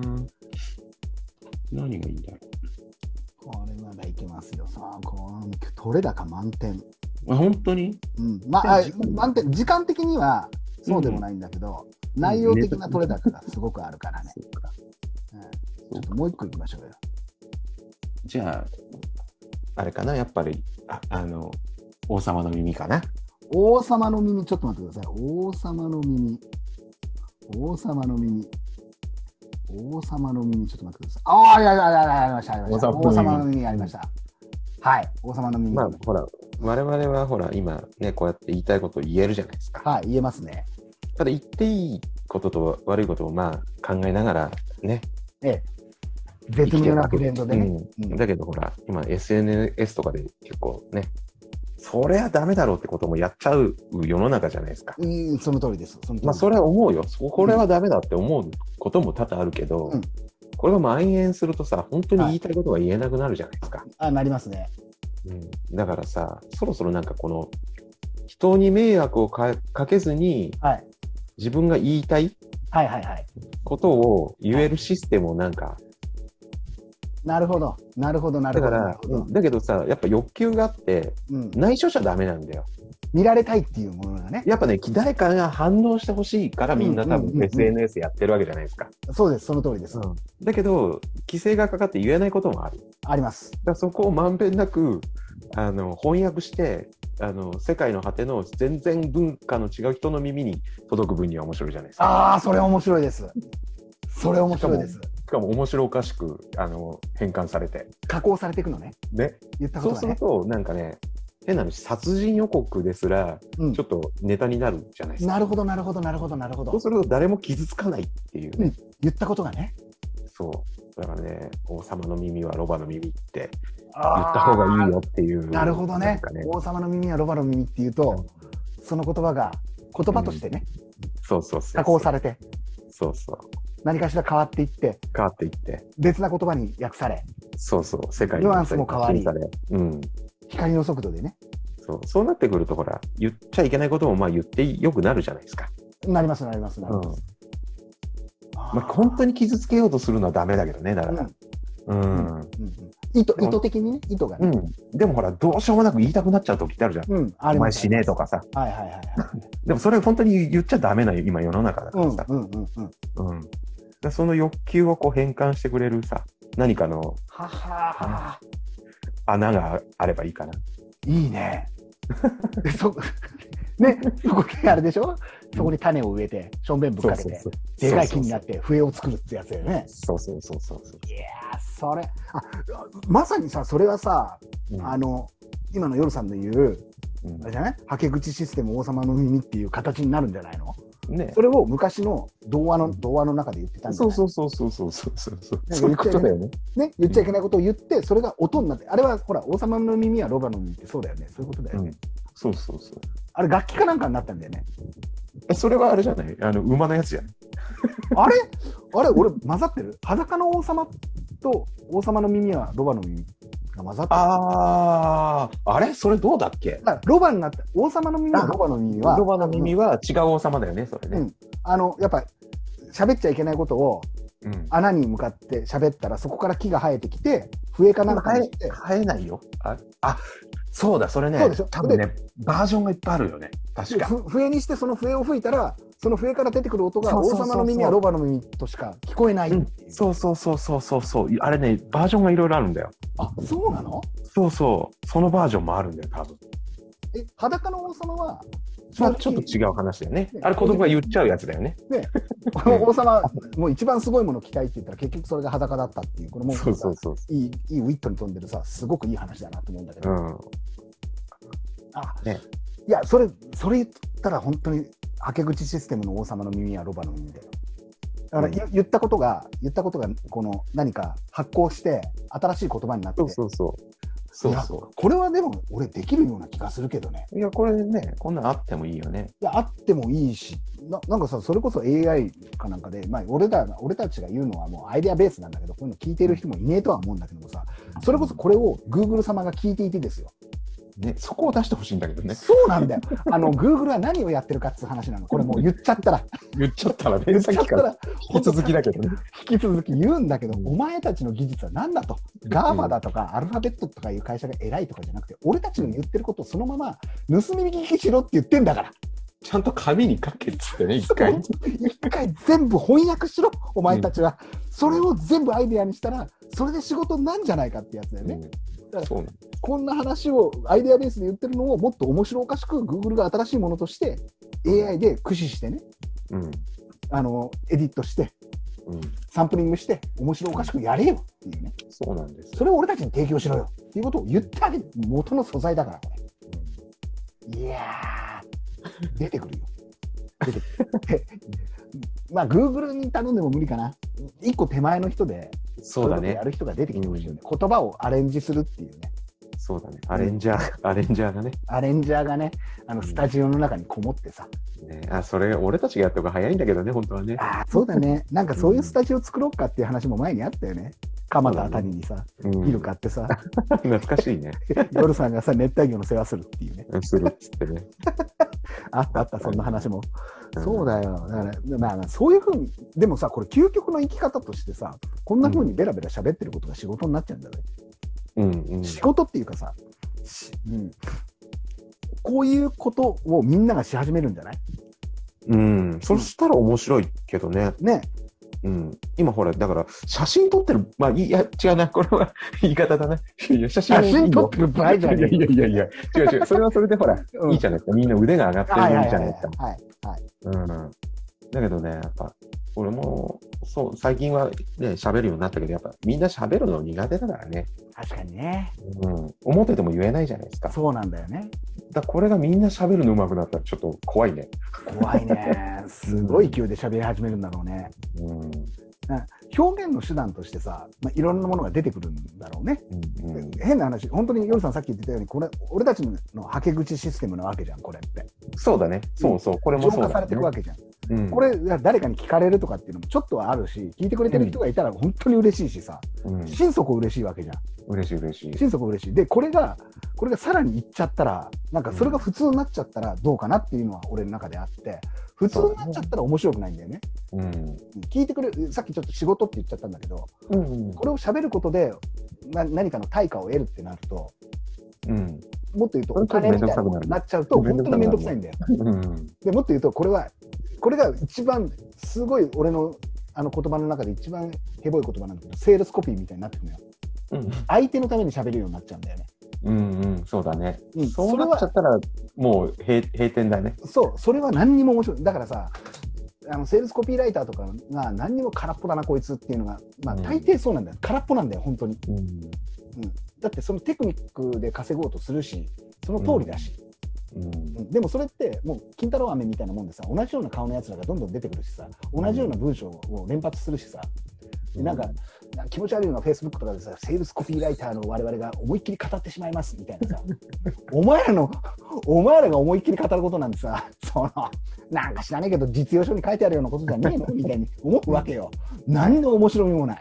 うん。なんでかっていまあ、うと、それで救われてる人たちもいるけどね。そうなんだなんでよ俺ね。フォロー、なんで俺フォローしてんだよ。